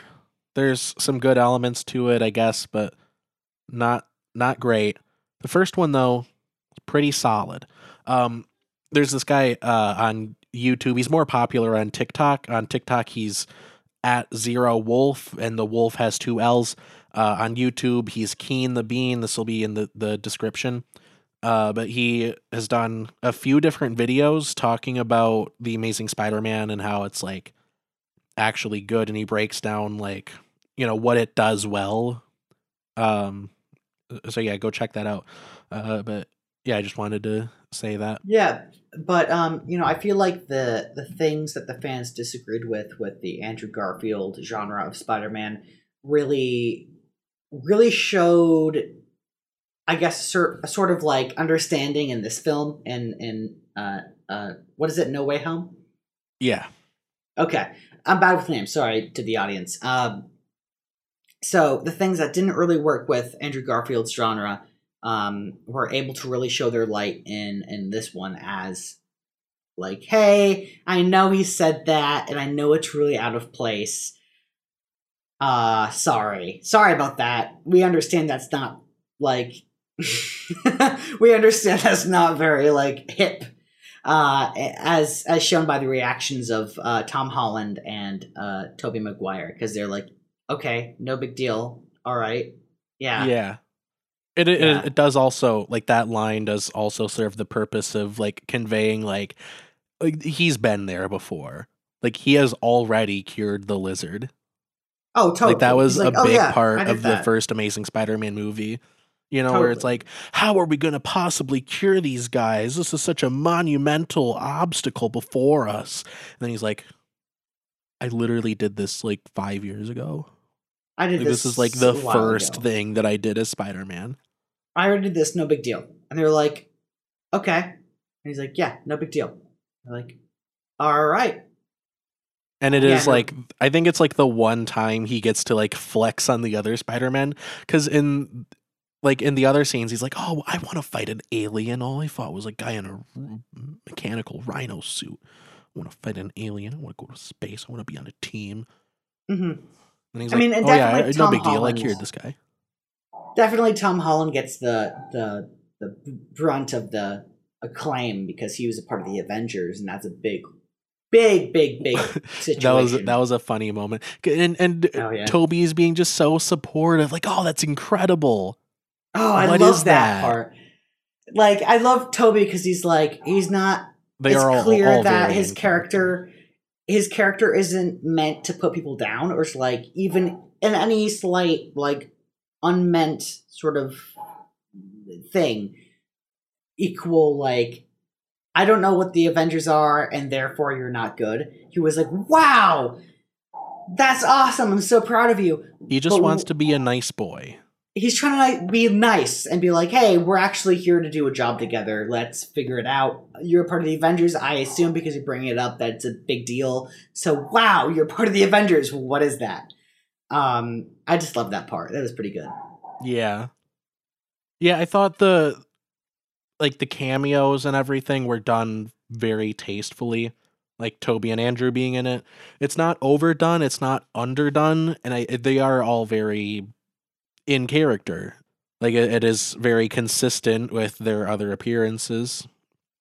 Um, and they don't overshadow Tom Holland Spider-Man. They don't, it doesn't feel like there's not enough of them. Uh, and same with like Doctor Strange and Daredevil, uh, who also shows up. Matt Murdock is Peter's lawyer, which yeah, makes sense. He would be Peter's lawyer. I think it's happened in the comics before. He's defended a lot of superheroes in court. Um, and I, it, his cameo isn't really overstated, and all he does is really like be le- Peter's legal counsel. He's not there to like take down the the multiversal threat. Like that's not really his wheelhouse. So he, you know, it's that's handled pretty well. Like um, keeping it, my... keeping it uh, to his to his scope, you know. Yeah. Can I bring up my one issue with the plot, though? Sure. So, all the Avengers know of Spider-Man. They know that he's a part of the Avengers, but they also know each other's alter egos. Am I correct on that? Yeah. So, with and keep in said, mind, a lot of the Avengers, like, aren't around anymore. What do you mean? Like... Well, Iron like, Man's dead, Captain America's old as shit, Black Widow's dead, Hawkeye is trying desperately is she to dead? retire. Wait, is she, did, did, no, she didn't, she's not dead dead, is she dead dead? Black Widow is dead dead. Oh no. If you die for the Soul Stone, you die. Yeah. So yeah, Iron Man dead, Captain America old as shit, Black Widow dead, Hawkeye desperately trying to retire. Thor, he's, he fucked off with the Guardians. Uh, Hulk, he is just trying to live his best life. Uh, he's sad that he he, he was in the She-Hulk trailer. He oh, he was in man. the She-Hulk trailer. I don't know if he's back to being Bruce Banner permanently or what, but he cameoed in Shang-Chi as Bruce Banner, not as like Hulk or Smart Hulk or anything. Oh, that hurts so my that's, heart. That's the whole oh. original team. Because I was so totally with, like, Bruce Banner and fucking Black Widow. Ugh. Ugh. I would have liked to see that developed It was kind ah, of weird how it was just my like, heart not committed to at all. It started and ended with that movie. Oh, my heart. Oh, I loved it. Oh, I loved that part. Oh, damn. Anyway, so. So, yeah, the original issue... team, they're all, they're mostly out of commission. But there has then to be there's a database. The new guys. Hold on. There's, there's there sort to... of like a new Avengers team being formed, sort of.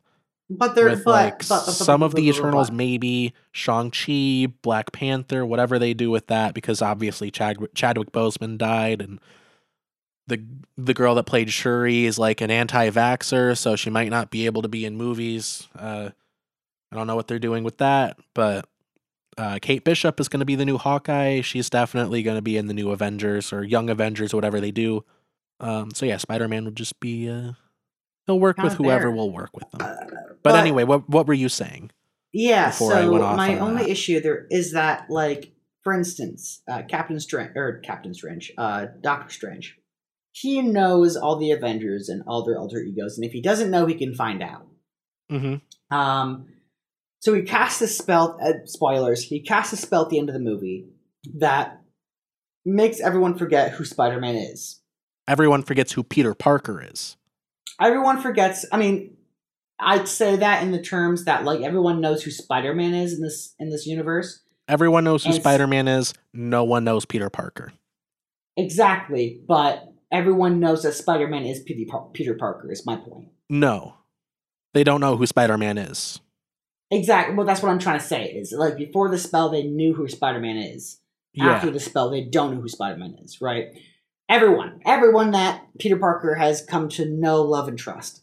And so um, my whole thing is, well, there has to be a data, like, because that is just memory. It's not just like every hard drive on every computer. There has to be a computer somewhere in fucking Avengers headquarters that's like, somewhere oh, in hey, the blockchain. The, somewhere in the blockchain that's like, hey, by the way, Uh, Spider-Man, his identity is Peter Parker. This is top secret information, right? So, with that said, like, also, like, Cap- Captain Strange, Doctor Strange has to remember, like, the whole fight with Thanos, right? And, and Spider-Man was instrumental in that. In fact, he was dusted, and then he came back in the final fight.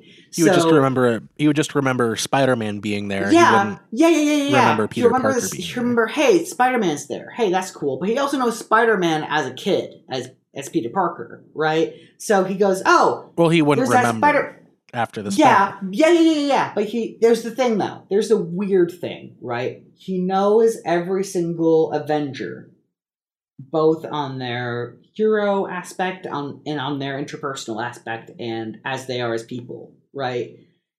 And then suddenly he's searching through his memory and he's like, but what about that Spider-Man dude? What the fuck's up with him? He goes, man, I just remember Spider-Man, but I don't remember the guy. I don't remember the dude without the suit. And then he goes, this seems a little suspicious. Why don't I remember? Sp- I would, I would, being Doctor Strange, being the guy who calculated that this is the only way out of this Thanos trap, I would know who Spider-Man is. Obviously, I would know that. And he would be like, huh, let me go through my spell book and see if I've done any spells recently. Oh, yeah, I did a mind erasing spell. And seeing as there was most likely people filming the whole spell where he erased everyone's memory of who Peter Parker or who Spider-Man is or who Peter Parker is. Like, well, keep in mind that relies would, on him, like, caring enough to think back on it. Exactly. Exactly. But, like, given that there was enough people, like, they were like, oh, look at those, look at those rips in the universe. Let me take out my iPhone and take a couple pictures. Yeah, you got to you know? assume. It's like I said before, you got to assume that it just, like, deletes any footprint or any evidence of whatever you're trying to make everyone well, forget. Okay, but in that case, then, Peter Parker in every single country is an illegal alien. It's best not to think about it. You know what? Fuck you. Oh, I hate this. I'm not, okay, I don't hate it. I don't hate it. It's just like, Like, come on, man. Like, I get, okay, I can put a, a certain amount of, like, okay, maybe also Doctor Strange put a whole thing of, like, oh, also, I won't think about this in the future. And no one will think about this in the future.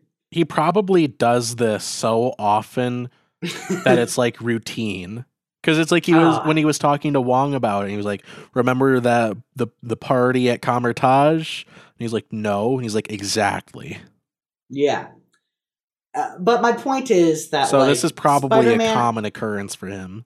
Yeah, but my point is that, like, Spider-Man is so associated with so many different things that know who... that you can get to a base person in that, that just erasing him would be like, okay, we got rid of these weeds for now, but they'll grow back. Yeah. You know? It's best not um, to think about it. Okay, let's not think about it. That's my only issue. Well, I, I would rather it be the way it is. Like, it's, it serves its function in the narrative. It, it's, it tells a good story. And I would rather it not be over-explained. Because if they tried to, like, explain every aspect of it, then it just brings up more questions. But if you just fill it in, f f mentally fill in the blanks with whatever makes sense to you, mm-hmm. y you can you can sleep at night at least. Okay, and I can respect that. And it's that. It's like, it's magic, you know. How does any of it yeah. work? Okay, this is Marvel. It's not fucking Harry Potter. Uh, I mean, Marvel can get pretty weird at times. It might okay. as well be Harry Potter. Okay. Did you know okay. that the story, by the way, I explained Mephisto earlier in this episode in real time three days ago. Uh, I explained Mephisto, and he's basically like the devil in Marvel Comics. Mm-hmm. So the story that this is loosely based on is called One More Day. And it is a story where Peter makes a deal with the devil in exchange for his marriage to Mary Jane Watson. He gets his anonymity back, and he gets Aunt May back, because Aunt May was shot after Peter Parker's identity was revealed to the public.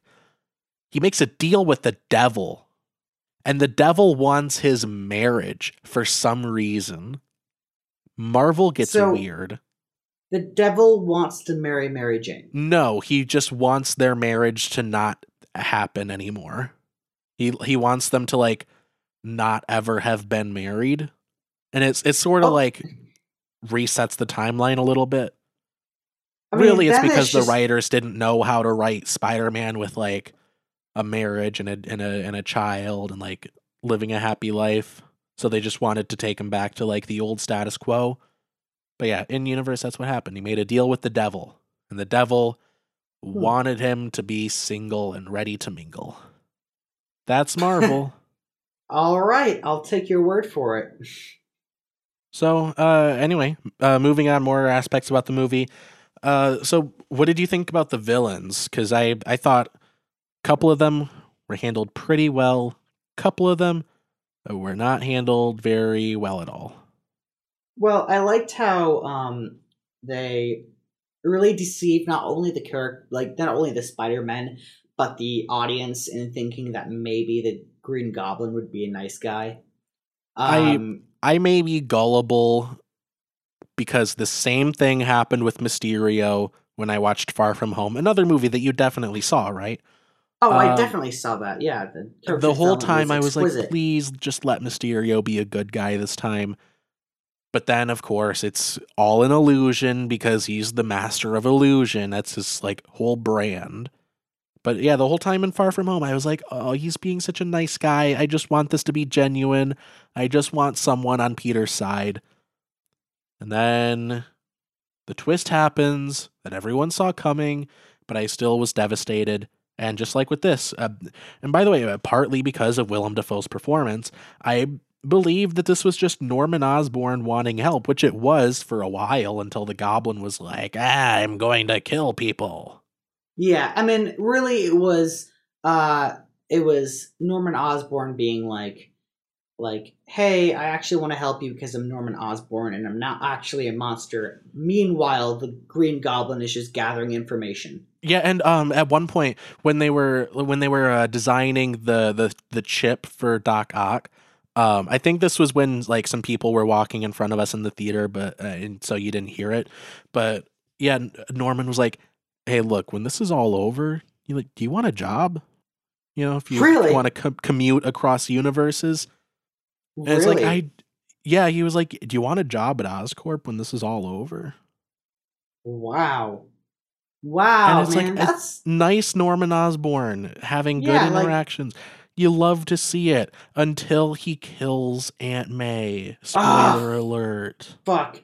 And seeing that that scene at the end, of, near the end of the movie, where um, uh, I think it was uh, fucking, fucking, fucking, fucking, fucking. What's his face? Spider-Man, but the Avengers Spider-Man, Tom Holland was Tom beating Holland. up. Yeah, was beating up Willem Dafoe's. Uh, Green Goblin, and he's just going and going and fucking going at him, and obviously the Green Goblin's fucking out for the count, and he's just trying to keep his back straight, and fucking, you know, he's just going and going and going, and then um fucking um uh the two other Spider-Men look at each other and go, almost like, are you are we gonna do something about this? Like, we don't kill people, we don't kill anyone, we're here to try to cure them. Well, Andrew Garfield kill probably killed people between The Amazing Spider-Man two and, and this movie, because he was like, I stopped pulling my punches, I got violent, I got vengeful. So for yeah. him, it was probably more like, oh my god, I've been down this road but before. Nothing in canon, right? Well, nothing that we've seen, but he said in the movie after Gwen died, he was like, I got angry, I got vengeful, I stopped mm-hmm. pulling my punches. And when Spider-Man doesn't pull his punches, people die. Yeah, yeah, I, I, I get that, but it's not in canon yet, so it's better not well, to it's, think about it's it, hinted Alex. At, but we it's just better not to think it. about it, Alex. It's better not to think about it, Alex. It's better not to think about it, Alex. How does that feel? Well, when you say it like that, it feels very uh, not nice.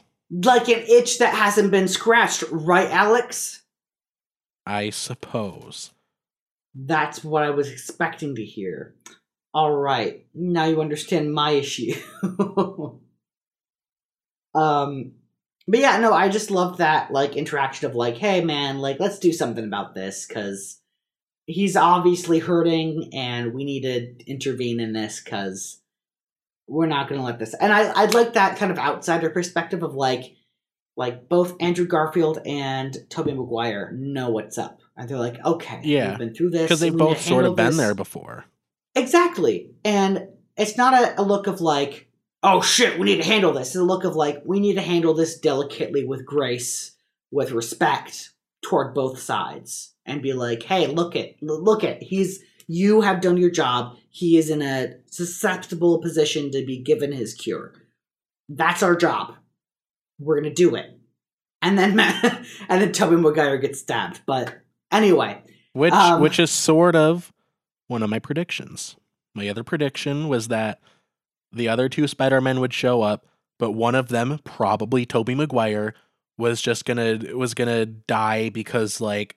One of the villains just like brought a gun to the battle. He didn't die. He was stabbed, but I still got the spirit of it.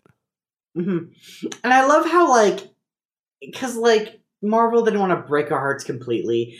I like how they say, they still say, oh, yeah. I've been stabbed Maguire. before. Like they, it's like, we're all like, oh no, don't kill Tobey Maguire. God fucking damn it. Don't kill Tobey Maguire.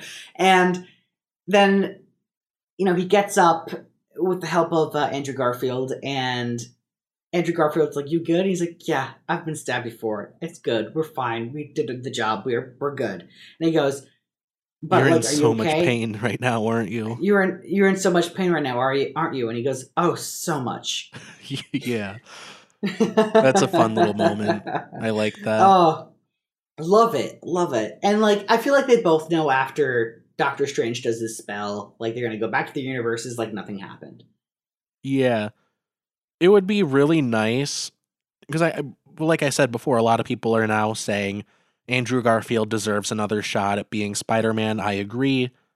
I hope they do it. I hope they give him another movie. I would, this is just an opinion that I have about superhero storytelling as a whole, but I would love a Spider-Man T V series as opposed to movies, because I think that seasons of television are a lot better at telling this kind of story than movies.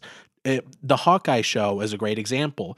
Each episode sort of feels like an issue of a comic run.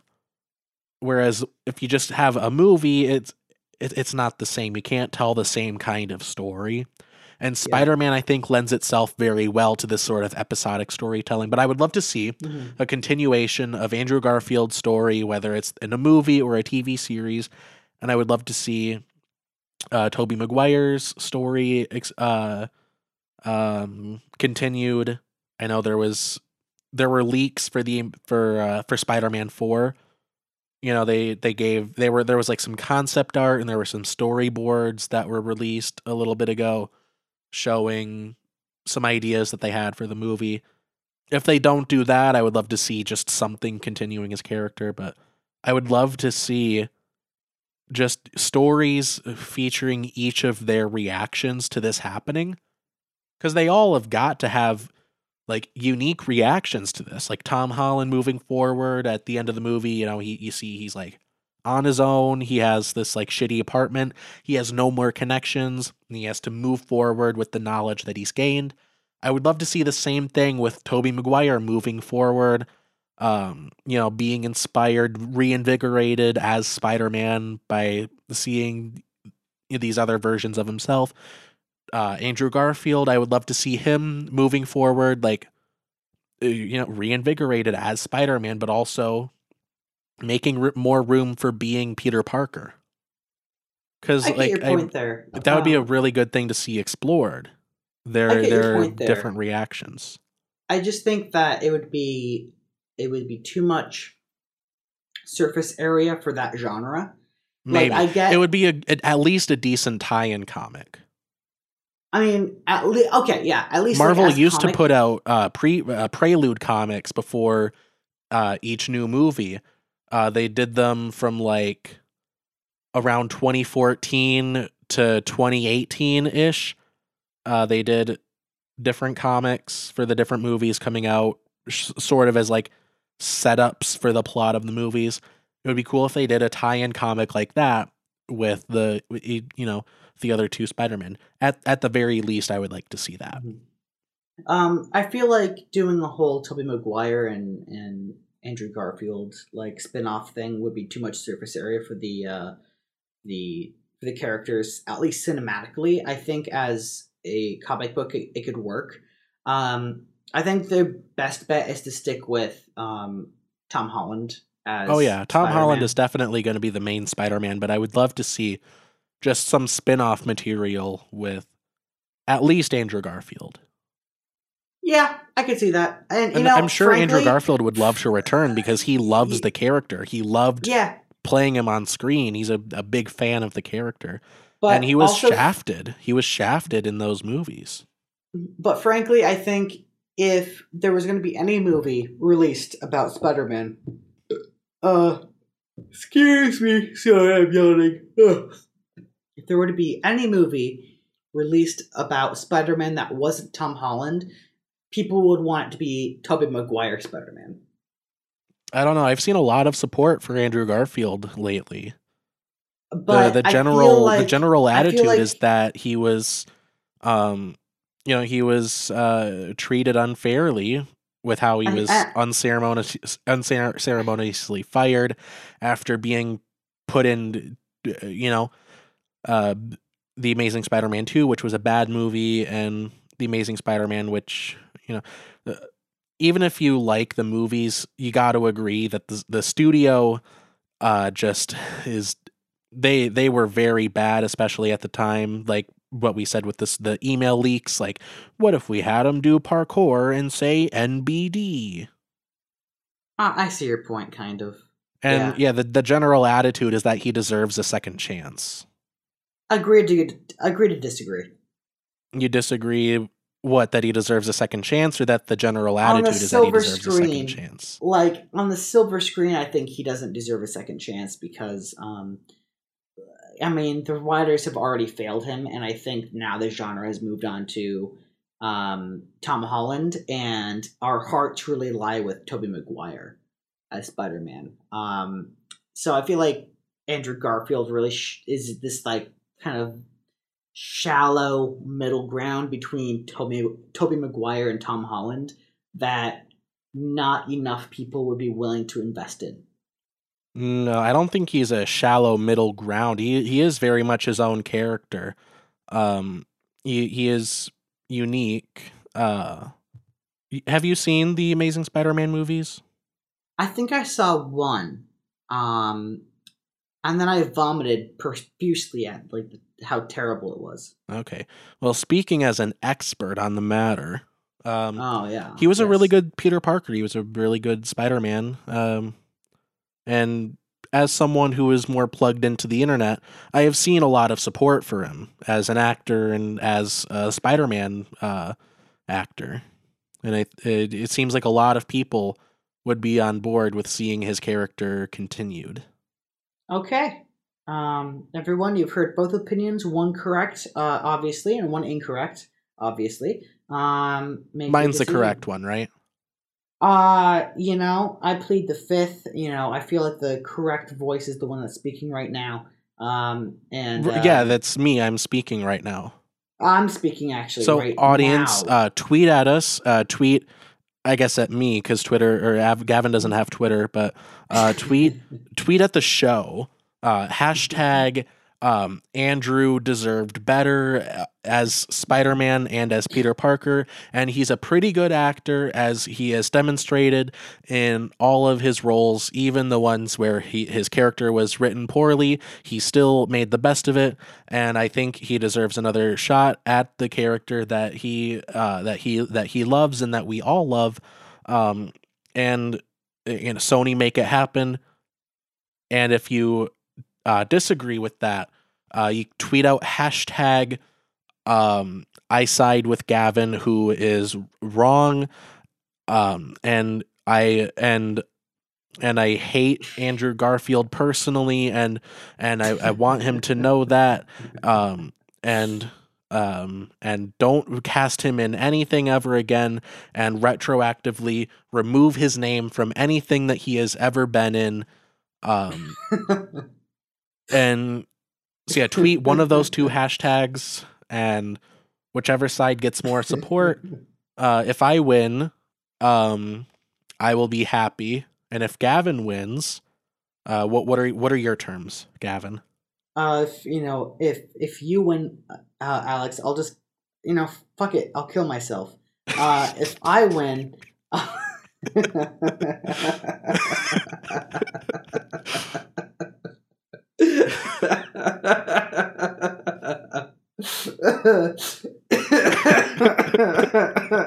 and if you win,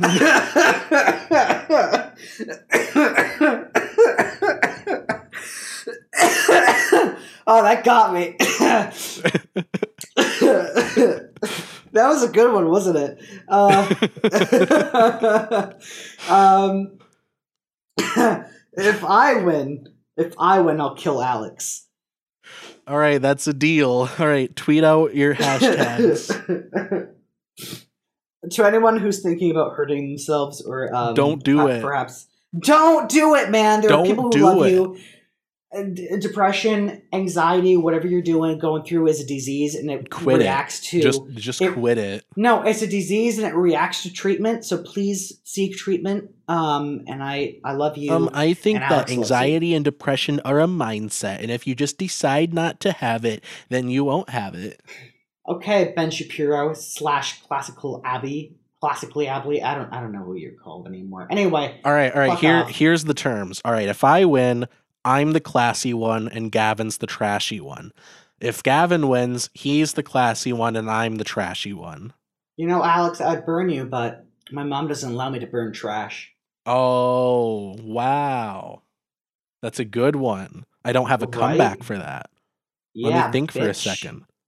Yeah, no, you don't get the luxury. Shit. All right. Yeah, you have to be logical like Ben Shapiro. Let's just say, hypothetically, I'm right. I would be right in that circumstance now, wouldn't I? let's say hypothetically I was correct and infallible. I would be correct and infallible in that circumstance, wouldn't I? Let's just make up a scenario where everything that I want to be correct is correct. Let's let's just imagine a world where all of my baseline assumptions are correct. Then the conclusion that I draw from those would be correct because I think so. Take that, right. Liberal. Take that, libtard. So anyway, eight-Bit Christmas is really good. So good. Um. Oh, this is uh, something that we mentioned the first time recording this. Um.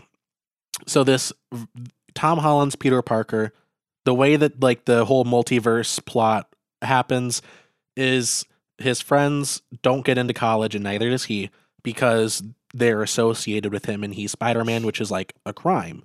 Uh, so he goes to Doctor Strange, which, by the way, I was like laughing out loud in the theater because the the way that Tom Holland's Peter Parker is inspired to talk to Doctor Strange is he sees Halloween decorations up and he sees these little like Dracula figures and the cape kind of looks like Doctor Strange's cape.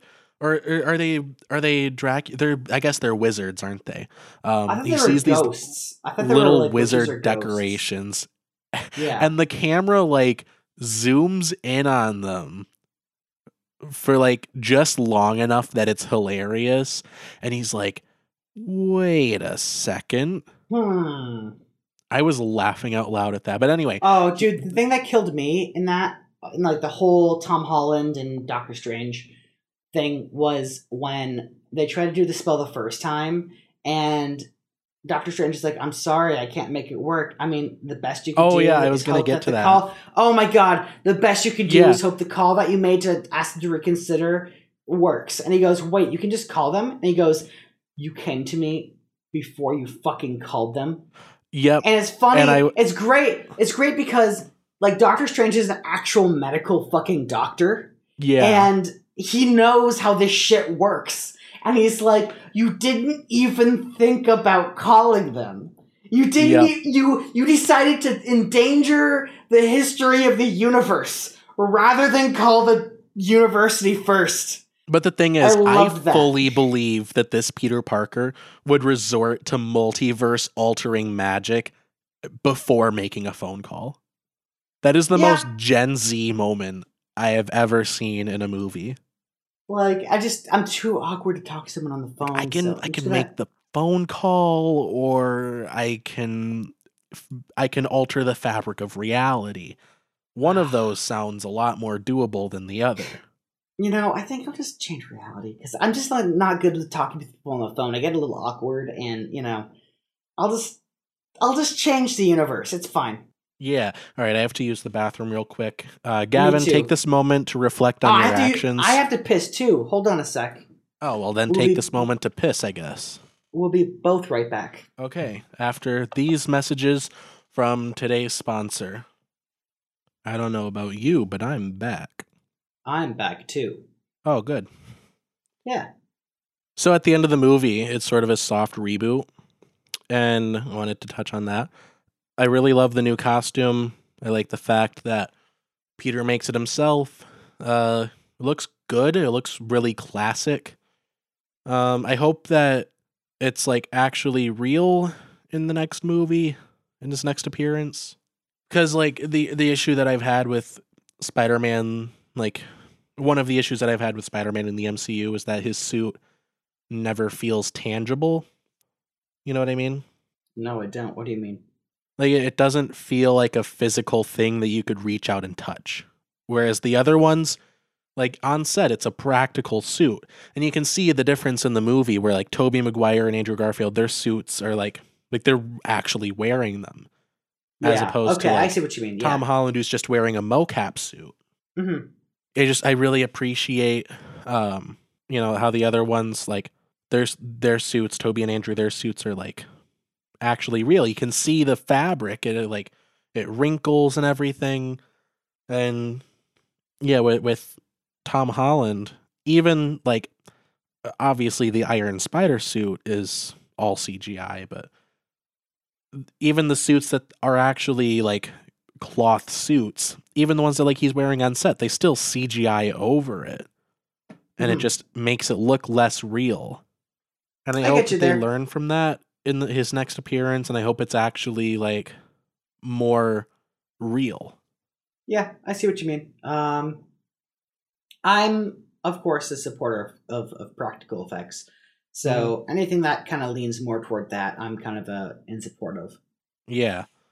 I do still like the, like, how his eyes move. Like, I like that. Obviously, mm-hmm. they can't really do that practically, so yeah, still use C G I for that, but, like, you don't need to C G I over the whole suit. Yeah. I That's just you. how I feel.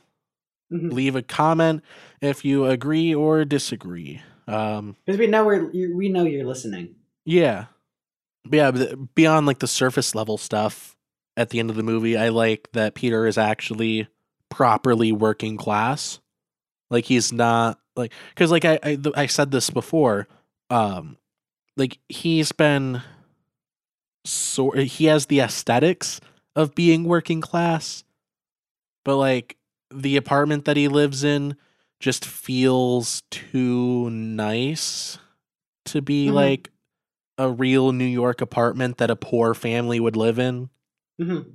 And the, the Raimi movies did it pretty well, where it's it it feels like a realistic depiction of, like, you know, lower middle class um, people just trying to get by in the big city. Yeah, that's the issue that that's the a, a really big issue that Tom Holland's Spider-Man has had, where he he's just overshadowed by Iron Man, but also he's overshadowed by the amount of, like, resources that he has. And in a way, it makes him less uh, resourceful.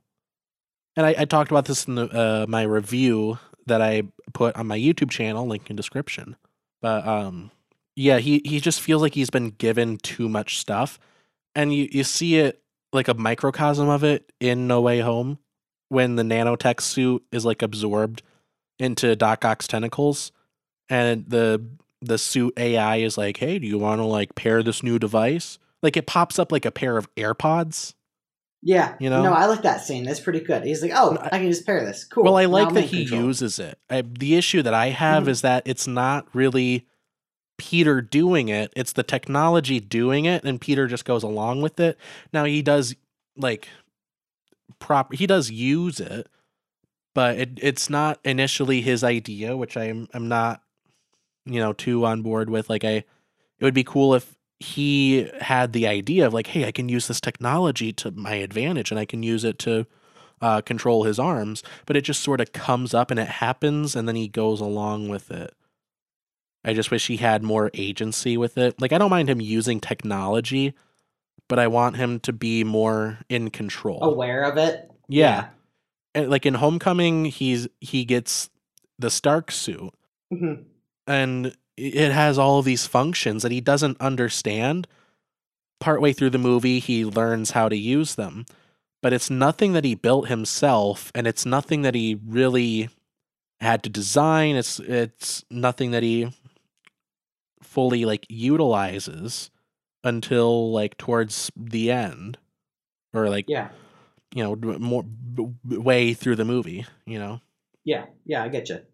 Like, a, a really good example of what Spider-Man should be is, funny enough, Iron Man three, when Tony is without his suit, he's in the middle of nowhere, and he has to take down the Mandarin with just whatever he can find in a hardware store. That's that's really good. Um, that, that's a really good example of what Spider-Man should be. Mm-hmm. And so, yeah, I have, I have hope for the character moving forward uh, in that aspect. Yeah, I appreciate that in the movie uh, overall, not just, like, technology-wise or whatever, but I, I appreciate that in this movie, Peter Parker exhibits a great deal of agency. Like, he makes decisions that drive the story. It's not the story happening to him and him going along with it.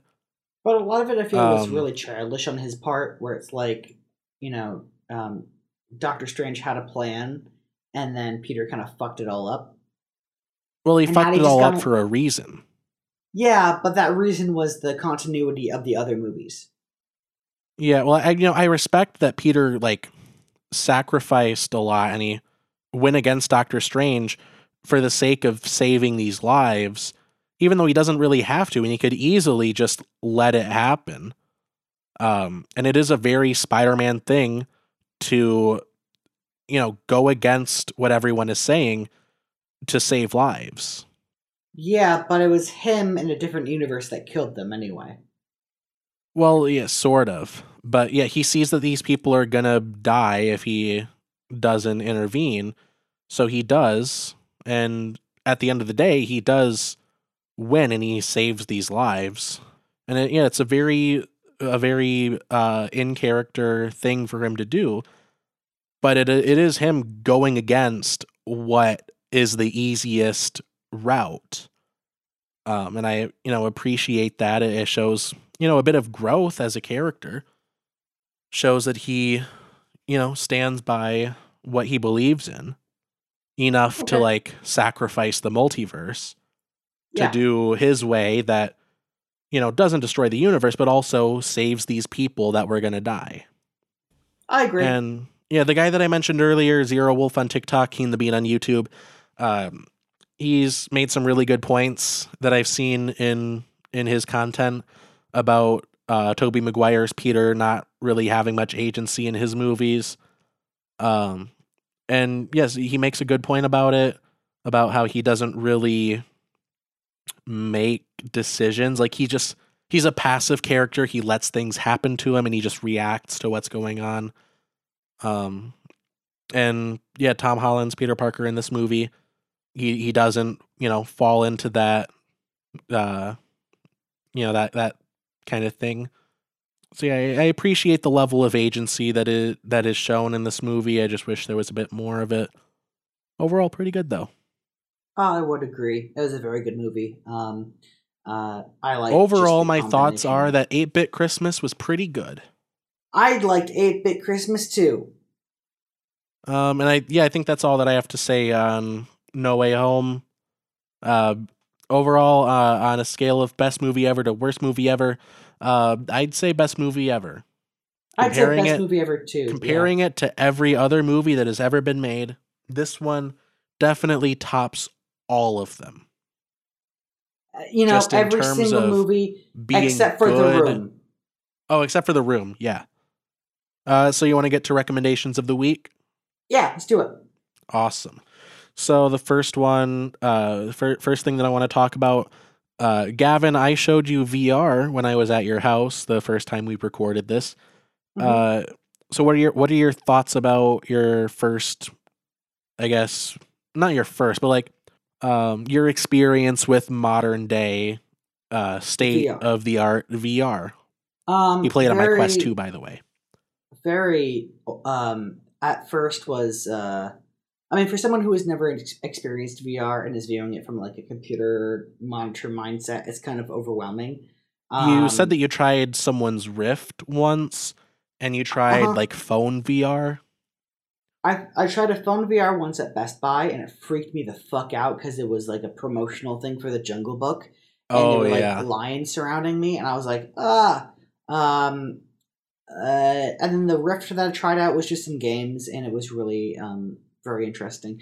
But I noticed with the Rift that I tried out the first time, um, it was very overwhelming that, um, because I was so used to having like a computer monitor screen in front of me and to have it like basically be a three dimensional computer monitor screen with my hands being the controllers was like weird. And then when I tried yours, because I was already, I already knew what to expect, um, to a certain extent, it was very kind of intuitive almost. It was very much like, yeah. you know, I knew what to expect, um, and I knew how to react to new stimuli. And so I found the entire experience to be very, um, very interesting. And something that, you know, once you originally try V R, when you try a different V R a couple months later, your brain clicks to it, almost like if you were riding a bike and then you just rode a different bike. Um, yeah, it was very streamlined. It was very uh, yeah. Um, when V R is done well, it is very like second nature feeling. Very second nature, and I'm I don't mean to be like, oh, because I'm dyslexic, I'm better at I'm, I'm better at V R, but Well, it's the difference between like, trashy living and classic living. You know, exactly. Except not at all. But in but, a way, uh, but not really. In a way, but not at all. Um, but uh, uh, I, as a dyslexic man, live in a three-dimensional mindset. My mind is always thinking like in in three dimensions, not in like a, oh, I'm always thinking three dimensions ahead, but no, like a, I literally think in a three-dimensional way. When I think of a chair, I can visually see a three-dimensional chair. Um, and I can explore that chair and I can move it in my own mind. And so when I tried on the V R, a lot of it was just very intuitive. Um, just because my brain automatically did a lot of the thinking for me. And um, yeah, I just, it was a very good experience. I liked it. I think it's uh, a very good medium for gaming. I think that very, uh, some very obscure niches of gaming could probably benefit from uh, V R. I think like puzzle games, uh, some certain puzzle games could benefit from V R. Um, yeah, there's this um, there's this puzzle game, sort of like an escape room type thing. Um, I've I haven't really played. I've like played a little bit of it, but not like the whole thing. Um, I would love to show that to you sometime, but yeah, there's there's a lot of stuff that really shines in V R. There's this V R mini golf game that I have that has really taken off over the last few months. Um, It's been getting a lot of attention, a lot of sales. It's really good. It's walkabout mini golf. Uh, it's really good. And yeah, it's it's like playing real mini golf, but like in, in V R. And it has multiplayer, and it's it's sort of like a fun social activity. Yeah. And you can like interact with like, and you can see like other people's avatars in the game. And it's it feels a lot more like you're connected to people more than just like, you know, playing a regular game together. I and it agree. feels like, you know, going out with friends in a way. It, yeah, no, it totally feels like being with friends rather than being like playing a game with friends. Rec Room is another great example of that, where it's, there's like games within it, sort of like Roblox. Okay. And I, I, yeah, okay, you can, yeah. You can play different games together. There's one, uh, I think it's like Golden Trophy. Uh, it's it's this really fun, like sort of like fantasy adventure game. Sort of you you like fight goblins with swords and bows and arrows and stuff. The aesthetic is like it's like in a school, and it's like like like drama club, like props and stuff. And it's it's a cute aesthetic, fun game. There's lots of different games, like community made games in the game. And you you can play it in other things other than V R, like it's on iOS. You can play it just on a computer, um, but it's best experienced in V R. And yeah, playing it with friends, it's it's like you're hanging out with friends more so than if you're playing just a, a regular non-V R game together. All right, amen. But yeah, like once you get really used to it, um, V R it's very feels, intuitive. It's very intuitive. Feels like, you know, be like being plugged into the Matrix, you know, being able to like yeah. control everything and stuff. Once you get used agree. to it, it's it's a cool feeling being able to yeah. like fully utilize and uh, and everything.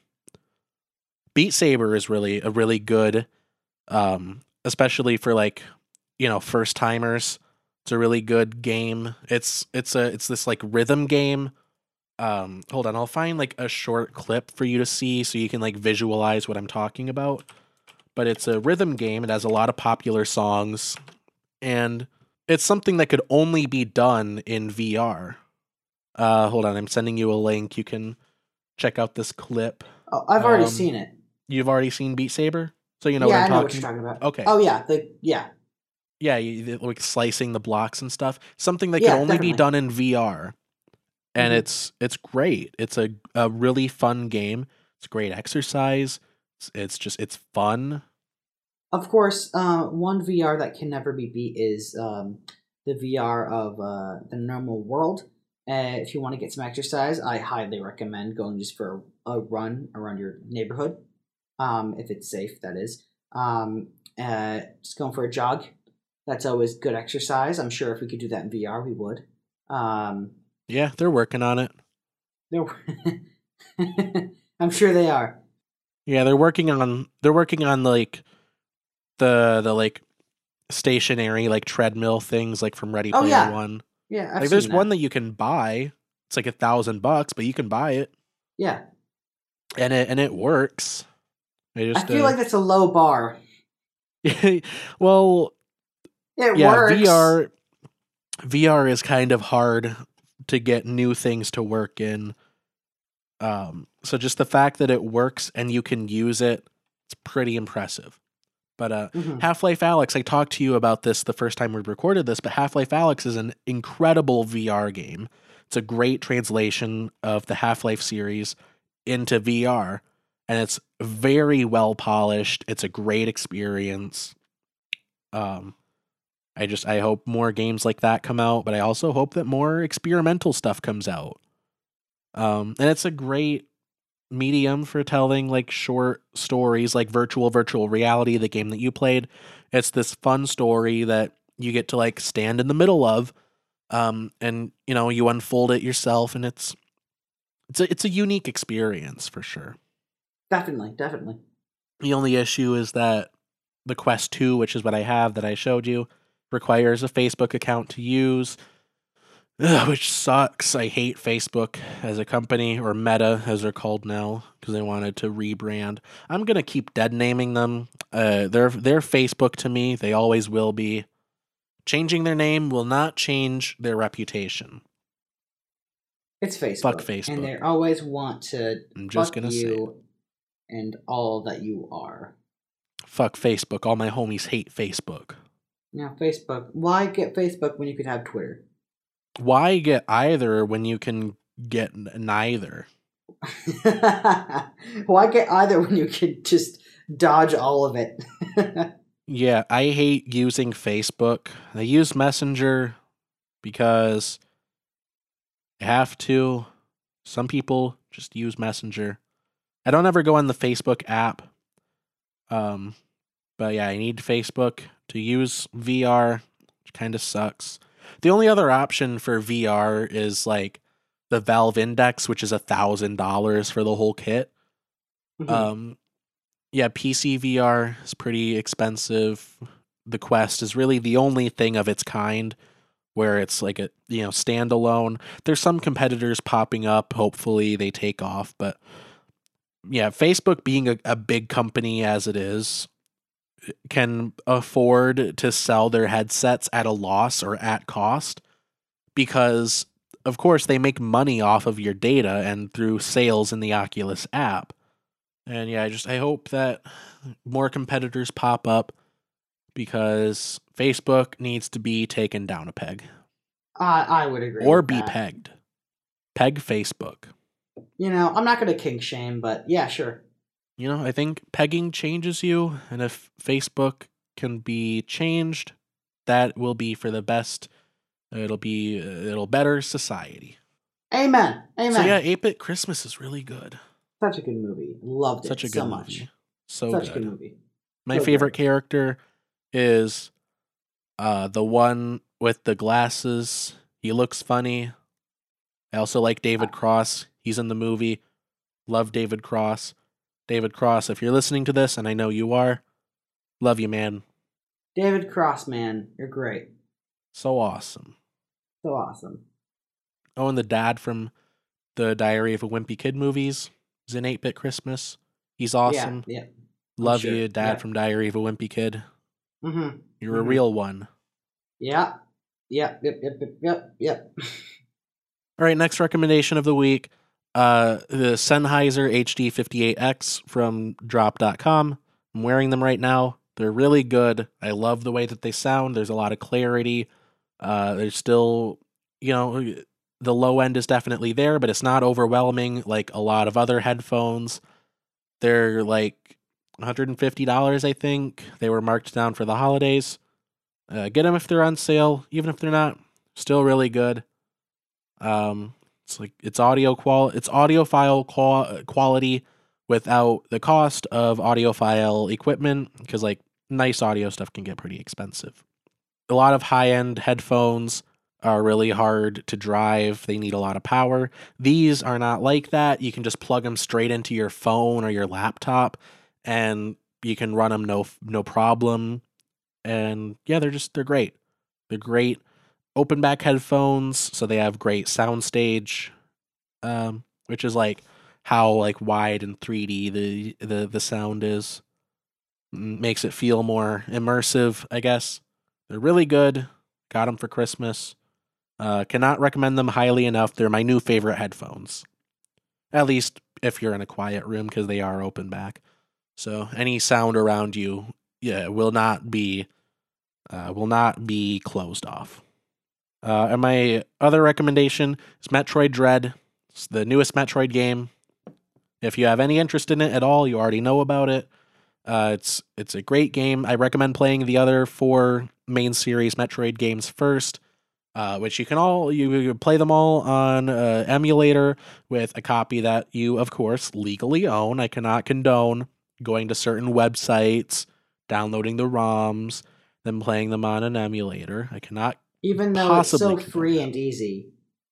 Even though it's so easy, and it's it's the easy way out. And anyone really can do it, and you won't get in trouble for it.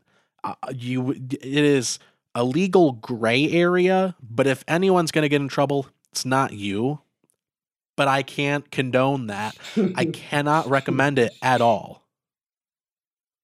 But yeah, the the series in order. Uh, the first Metroid game, I would play Zero Mission. It's the Game Boy Advance remake of the original N E S game. It's really good. I, I played it on my Game Boy Advance. You can play it on an emulator with a copy that you, of course, legally own. Uh, second game, uh, the uh, definitive way to play it is either Samus Returns on the three D S, which is still forty dollars to download on the eShop, or about the same price if you want to get a physical copy. Uh, or you can play A M two R, another Metroid two remake, on P C. It's not officially available, but you can still get it. Uh, that's how I played it. It's, it's really good. Then the third game, Super Metroid, the best way to play that is not at all. Uh, I just skipped it. I don't like, I don't like it. I, I don't think it's aged particularly well. It just doesn't feel great. It feels kind of slow. Um, but then Metroid Fusion, it's only really one way to play that on the Game Boy Advance. Uh, you can, of course, play it on an emulator with a copy that you legally own. Um, yeah, I just pl- I finished that and then immediately started Dread. And you really see the consistency in the gameplay, and the gameplay sort of evolves as the series goes, and you get a better appreciation of that if you play them in order. And Metroid Dread feels like a very solid continuation of the gameplay and the story. And it's the the graphics uh, are incredible. It's, of course, you know, more realistic than the other ones, but it still feels very similar in style. And uh, yeah, it's a good game. Play it if if you want. I recommend it. It's pretty good. Gavin, do you have anything to recommend to the fine vote? Oh, that I almost forgot. So we decided. Well, uh, the first time we recorded this, next week's movie that we're going to talk about is Star Trek Wrath of, Wrath of Khan. Uh, so watch it. It's I think it's on Hulu. Hold on, let me look it up. For the next, like, five days. All right, Star Trek The Wrath of Khan. It is on ew, Paramount Plus. Um, with the subscription, you can rent it on YouTube, Google Play, Vudu, Apple T V. For some reason, it's more expensive on Apple T V. It's on Filio, whatever that is, premium subscription, Amazon Prime premium subscription, Sling T V premium subscription. So watch it if you want. If not, I, I'm not your mother. Uh, but we're going to talk about it. So if you want to, if you want to be kept in the loop, watch it, and then we'll talk about it. Or we'll talk about completely unrelated stuff. Either way, eh, it's probably a good movie. Watch it.